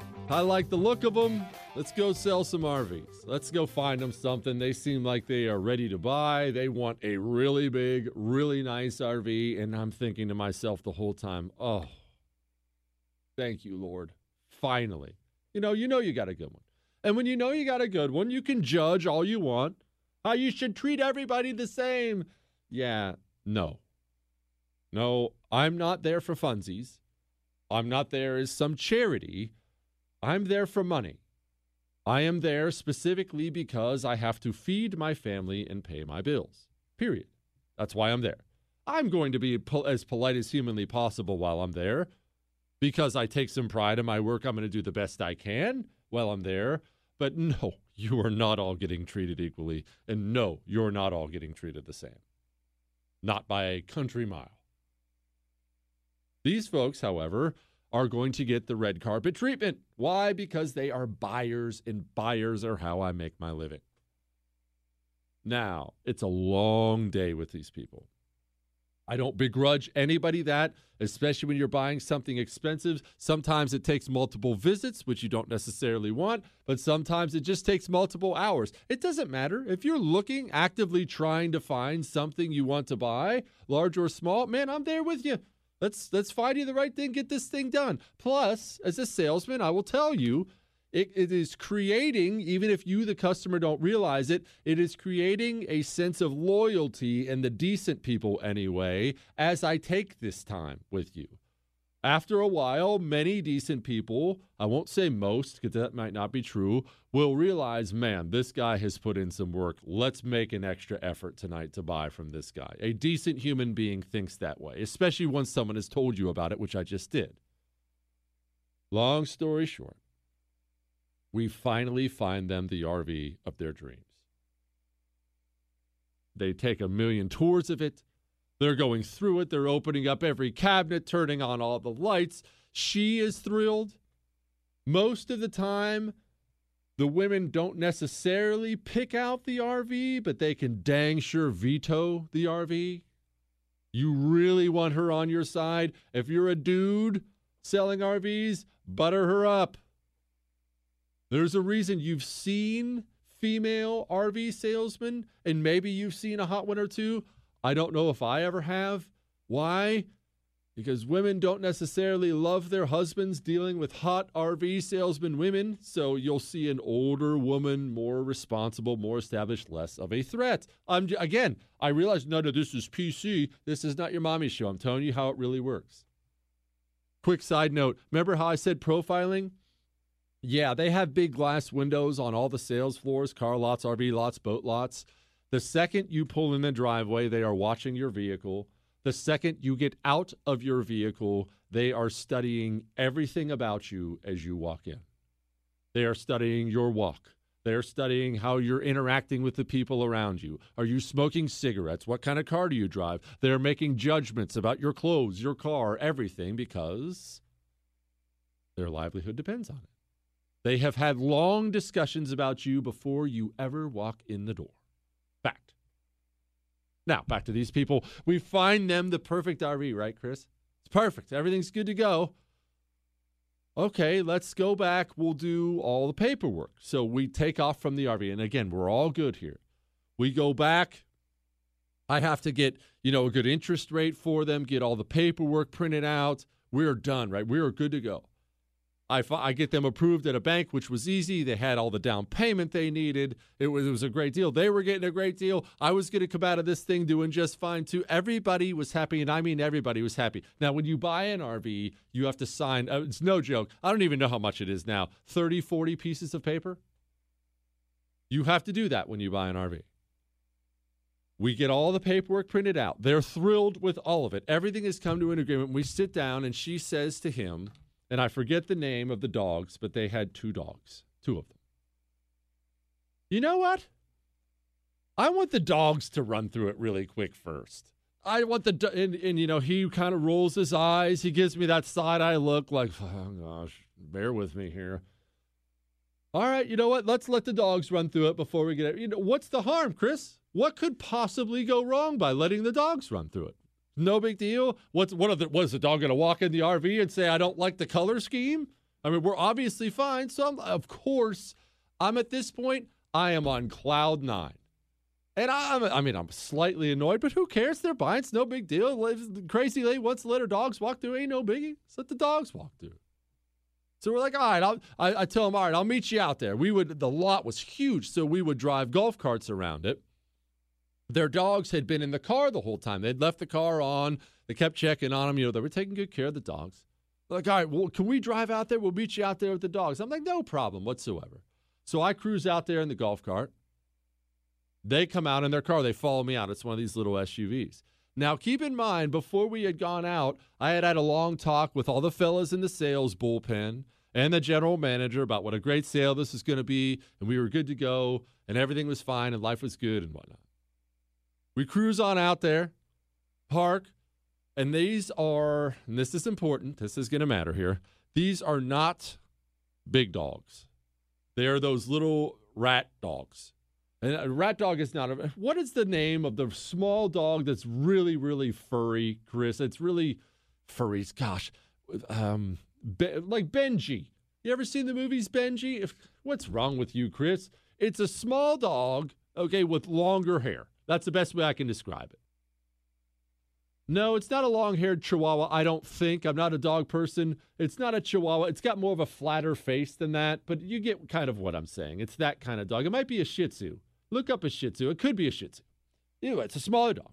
One of those young, annoying, yapping dogs. And so the dogs are so small, they can't get up the stairs of the RV.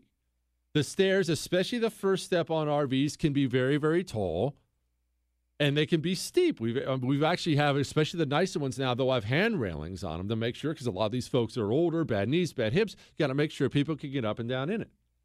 So she gets up there and says, "All right, you know, hand me Muffy and Kibbles or whatever their name was. I don't remember their names." He hands her the first dog. She turns dog, lets it loose. Normally, keep in mind, I would be very much against this, but they're buying the RV. There's there's nothing I'll object to at this point in time. People, look, at this point, he can stand in the kitchen and pee in the sink, and I wouldn't say a word at this point in time. Hands to the second dog. Dogs are running around, having a blast. He gets up there with the dogs. I am not, as you know, a huge dog person, so I just kind of take it easy. I just kind of stay outside, take it easy. I am smiling to myself. I'm actually texting my wife, hey, yes, looks like we're finally going to get a sale. I remember we had this bill that was hanging over us, and I had already, in a huge mistake, fast forwarded in my mind to when I was going to get paid in this particular deal, which was going to be, you know, two, three days from this time. And I'm texting her about, hey, looks like we're going to be able to pay off this bill. We had a bill we had to pay, and we had no money. Didn't have any money coming in. And I'm texting her, looks like we're going to be good to go. You know, whew, thank goodness. All good, right? Well, they're taking a long time. But I'm being gracious about it because she is curled up on the couch in the RV with the dogs. Dogs are already climbing all over the couch. They're up in the bedroom. And he, multiple times, to his credit, he knew he came out, kept popping his head out the door and be like, "Hey man, I'm sorry. Like this guy is cool. He is a cool cat. Hey man, I'm sorry. Just give her a couple minutes. I'll get her out of here." And he's getting a little bit annoyed with the whole process. And I'm like, dude, it is fine. And I really meant it because nothing can bring me down right now. It is fine. Everything is totally fine. Finally, he steps out of the RV, stands at the bottom of the stairs, and says, Honey, okay, it is time to go now. We have to go. And then everything went wrong.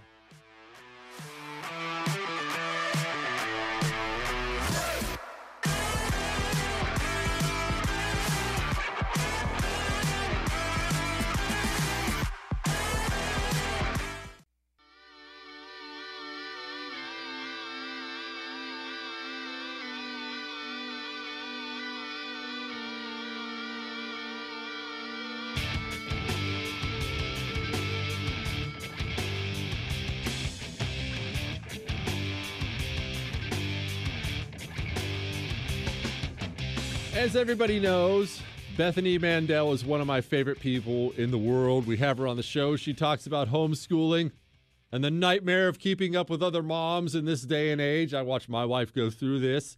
And so she shot me a message the other day about what Charlotte Pence Bond was doing, and I love it. I love it. You see, my kids all the time now, because we watch the news uh, occasionally in my house, we don't try to drown them in it, but they want to know what's going on. My oldest thinks he's going to die every now and then. Are, are we going to die? Oh, wash your hands, everybody. Uh, you know, and so it can be difficult, especially in my blunt way, to explain to them what's what. Charlotte Pence Bond joins me now, though, and she has a way. She has a new thing out there called the Little News Briefing. Yes, she's Vice President Mike Pence's daughter. Charlotte, what is the Little News Briefing? Hi, um, thanks so much for having me on the show. Um, it's uh, basically I, I came up with this idea trying to come up with a way to explain what was going on to kids in kind of a news format. So um, this basically is a show on YouTube and available on podcasts with Ricochet.com. Um, either to you know to watch or listen to, but it's basically a show kind of explaining uh, what's going on in the news, their little briefings every day, kind of like we see the White House doing, and um, just explaining to kids kind of what they might be hearing on the news every day. Why do this? What where what was the motivation in this? Where did this idea come from?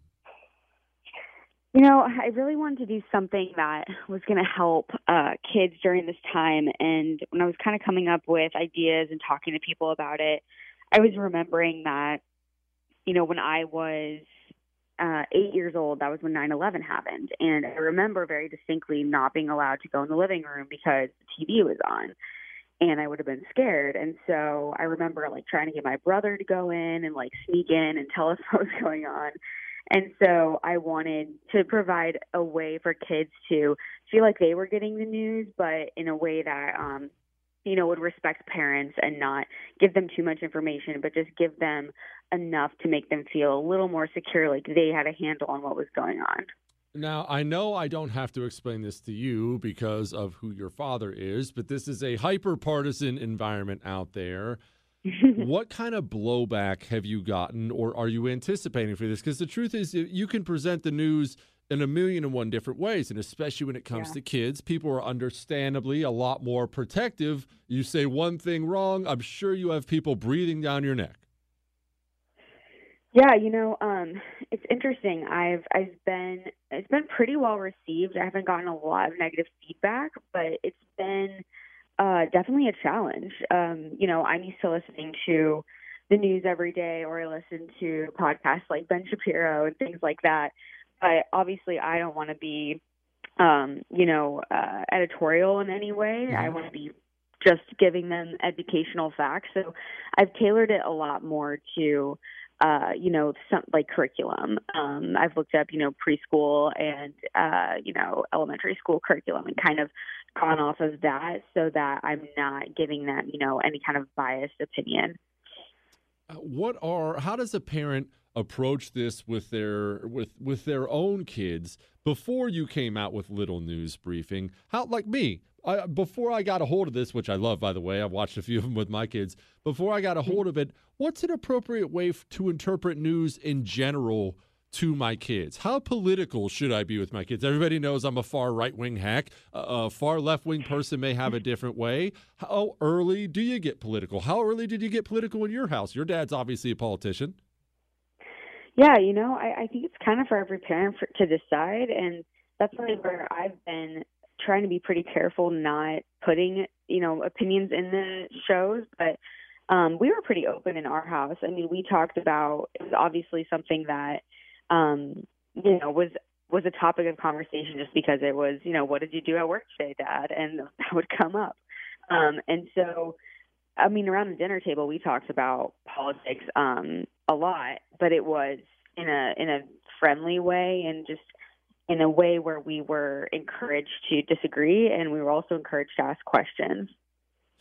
What kind of political environment did your dad raise you in as far as asking questions? Did he think you should be and I'm asking this actually for my own kids and and, and mm-hmm. I want I want your guidance in his should you be confrontational in school, in high school, in college if if a professor, a, a fellow student is being vocal about something you disagree with? Should you just suck it up and shut your mouth and take it?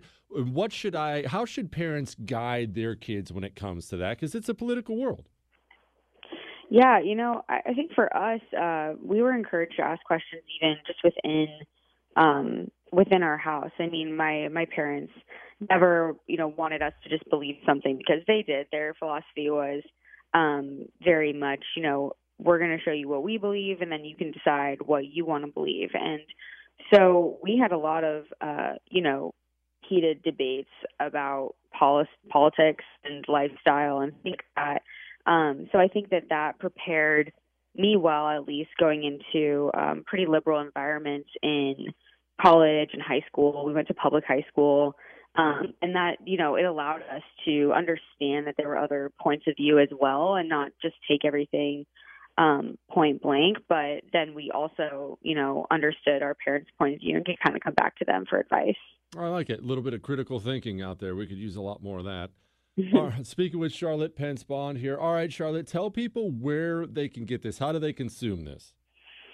Yeah, so this is available on YouTube. My YouTube channel is Charlotte Pence Bond. It's my full name, and then um, it's also available for as a podcast. You can go to ricochet.com and download it there. It's also on Apple and Spotify. So anywhere podcasts are available, and we have a new episode up today. Perfect. And they look up Charlotte Pence Bond or they look up Little News Briefing?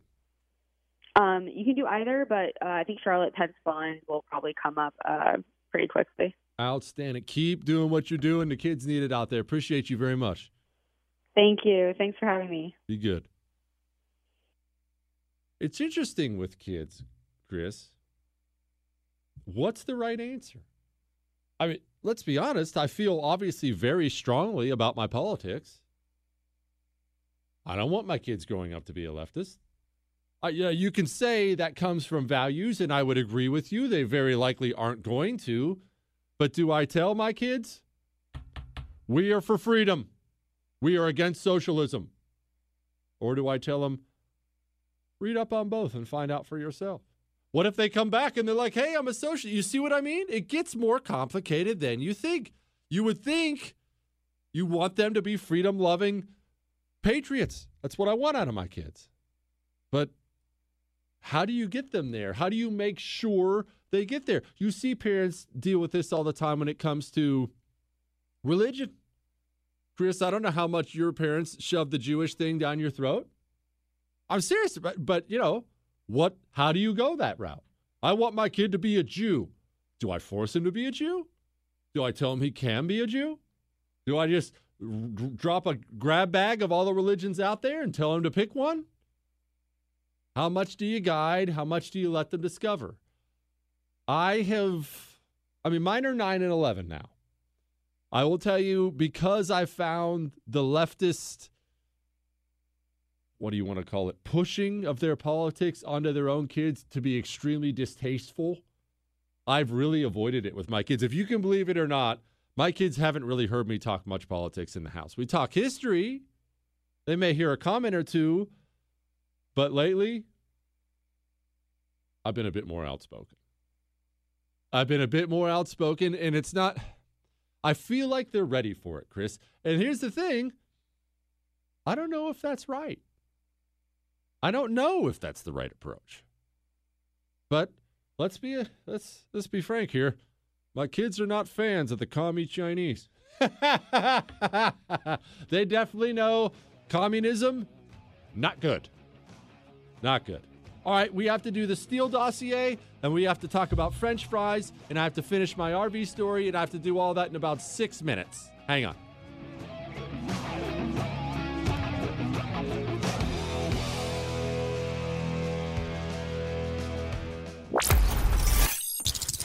The Jesse Kelly Show.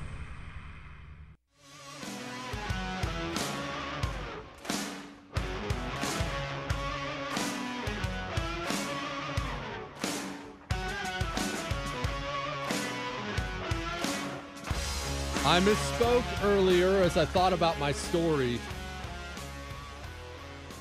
She got out of the RV first. She was on the ground. He was out there. He was up in the RV with the two little dogs. Remember, the deal's done. First dog gets up to the door. She reaches up, grabs the dog, pulls the dog down. Second dog gets up to the door. Now, keep in mind, these stairs are steep. It is probably a four and a half foot drop from the stairs down to the concrete below. Maybe five. I'm not exaggerating. It, it was a drop. It was not less than four and a half. I'll tell you that. It was tall. She decides, as one last test or something, that she's going to let the dog try the stairs. Well, I don't know whether this dog was developmentally disabled or, or what the problem exactly was, but the dog decided it was going to leave the RV, but um, but it wasn't going to try the stairs. The dog chose to take a flying leap out of the RV diagonally so it would miss all the stairs and get down to the concrete as fast as humanly possible. And wow, did it get down to the concrete as fast as humanly possible.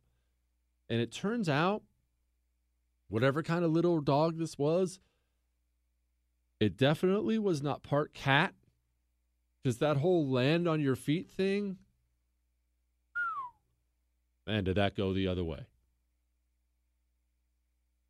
boom, Chris. It sounded it it sounded legitimately like somebody dropped a book from four and a half feet up straight on its face. Straight on its face. She screams. He runs to the door. The dog is knocked out.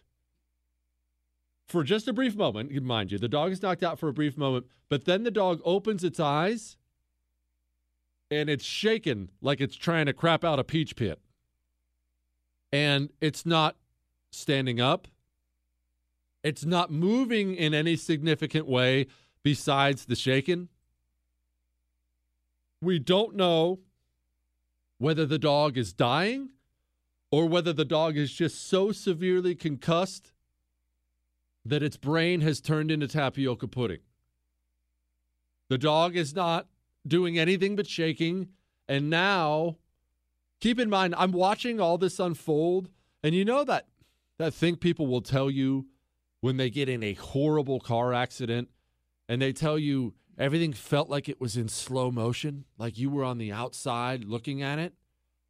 That's what it feels like for me as I stand there with my jaw. I do remember my jaw was actually physically hanging open because now the dog is knocked out, and this is all over the course of like three seconds. The dog is knocked out on the concrete. The lady's screaming.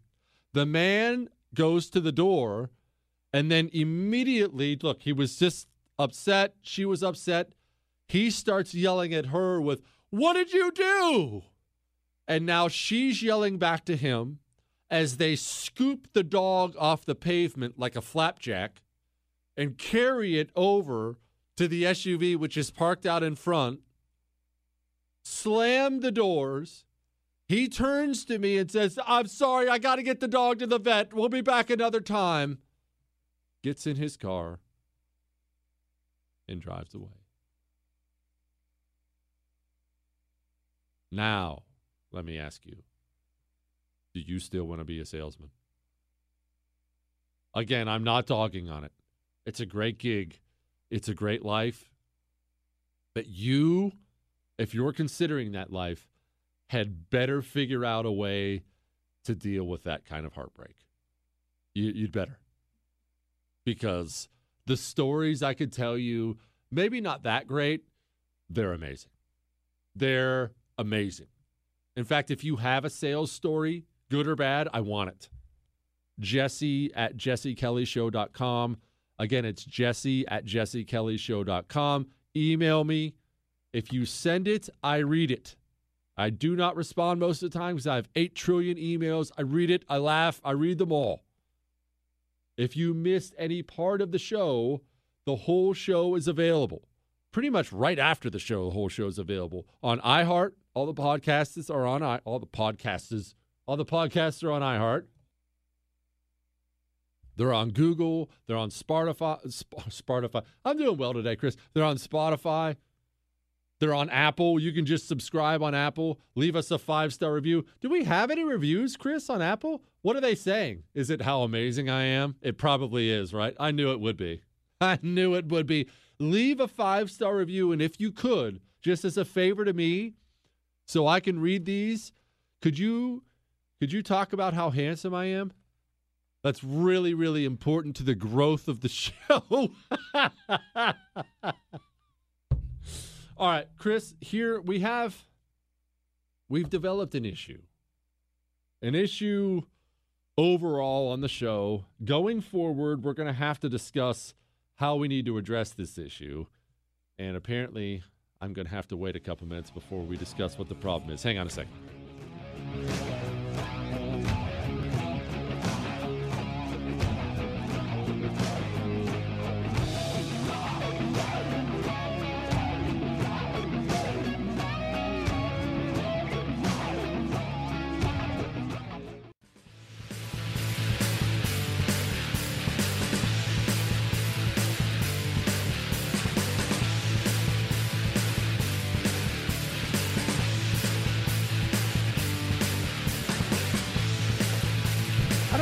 Have to bring up the mullet talk right now, Chris. What I said yesterday on social media, Chris likes to bring up old stuff. You can follow the show's social media at Jesse Kelly Show on Twitter, or you can follow me at Jesse Kelly DC. But what I said was mullets, people laugh at them. I mean, because they look ridiculous, but they're kind of cool. They're so ridiculous they've reached the point of being cool. And I wished I'd grown one when I was younger and now, I don't have the hair for it, man. Let's be honest, Chris. It's starting to thin on top here. It's starting to retreat like the Italian army on the sides, to back towards my ears. I can't do mullet now, or is now the perfect time to do mullet? Can you imagine how bad it would look now? Hulk Hogan did it and looked electric. Absolutely. What? He did, Chris, you idiot. If you missed any part of the show, I forgot to get to the major problem we're facing, but look, sometimes I get distracted and run out of time. If you missed any part of the show, you can find the whole show on iHeart, Google, Spotify, Apple. Go ahead and subscribe. Remember to tell me how handsome I am.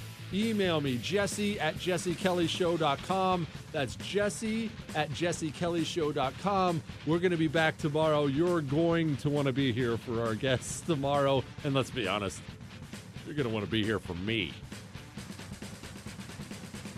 That's all. This is the Jesse Kelly Show. Your holster is way more important than you think it is. It's just way more important than you think it is. What look, and I get that. The holster's not the sexy part of carrying firearms, right? You want to talk about your weapon and your ammunition. You, you want to talk about your safety training. You want to talk about how you did at the range. Oh, look at my groups. I was doing these farrier drills today. And all that stuff's really important. I mean, really, really important. I'm not discounting that.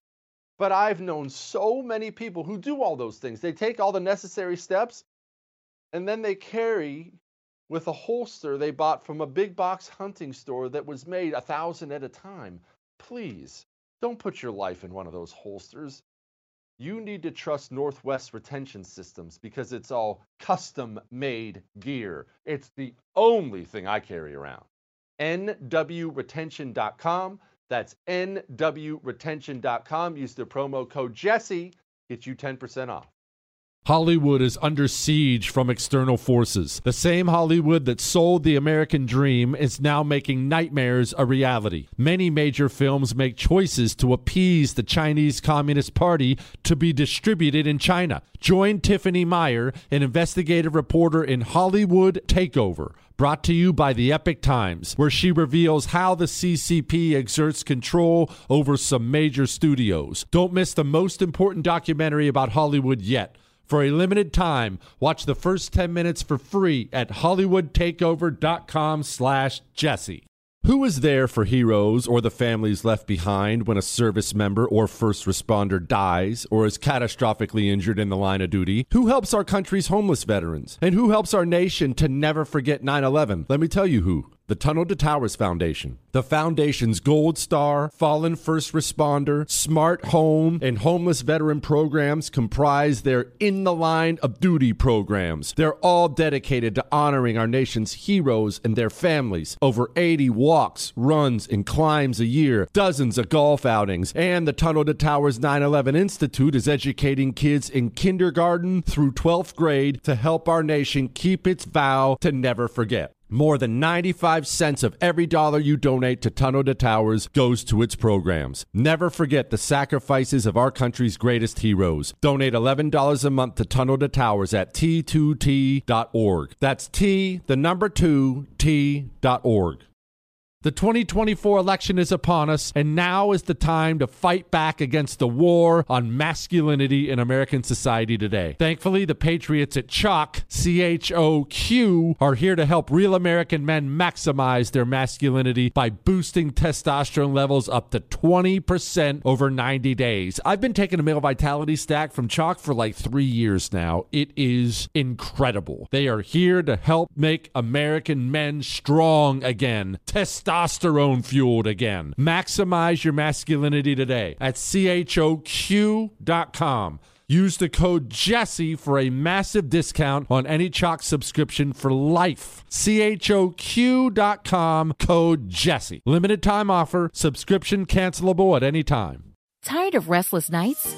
At Leesa, we know good sleep is essential for mental, physical, and emotional health. From memory foam mattresses to hybrids that keep you cool all night long, Leesa's mattresses offer exceptional comfort and support with free delivery and 100 nights to try out your mattress in the comfort of your home. For a limited time, save up to $700 off select mattresses plus two free pillows. Go to leesa.com slash iHeart for an additional $50 off mattresses and select goods. Exclusions apply. See leesa.com for more details.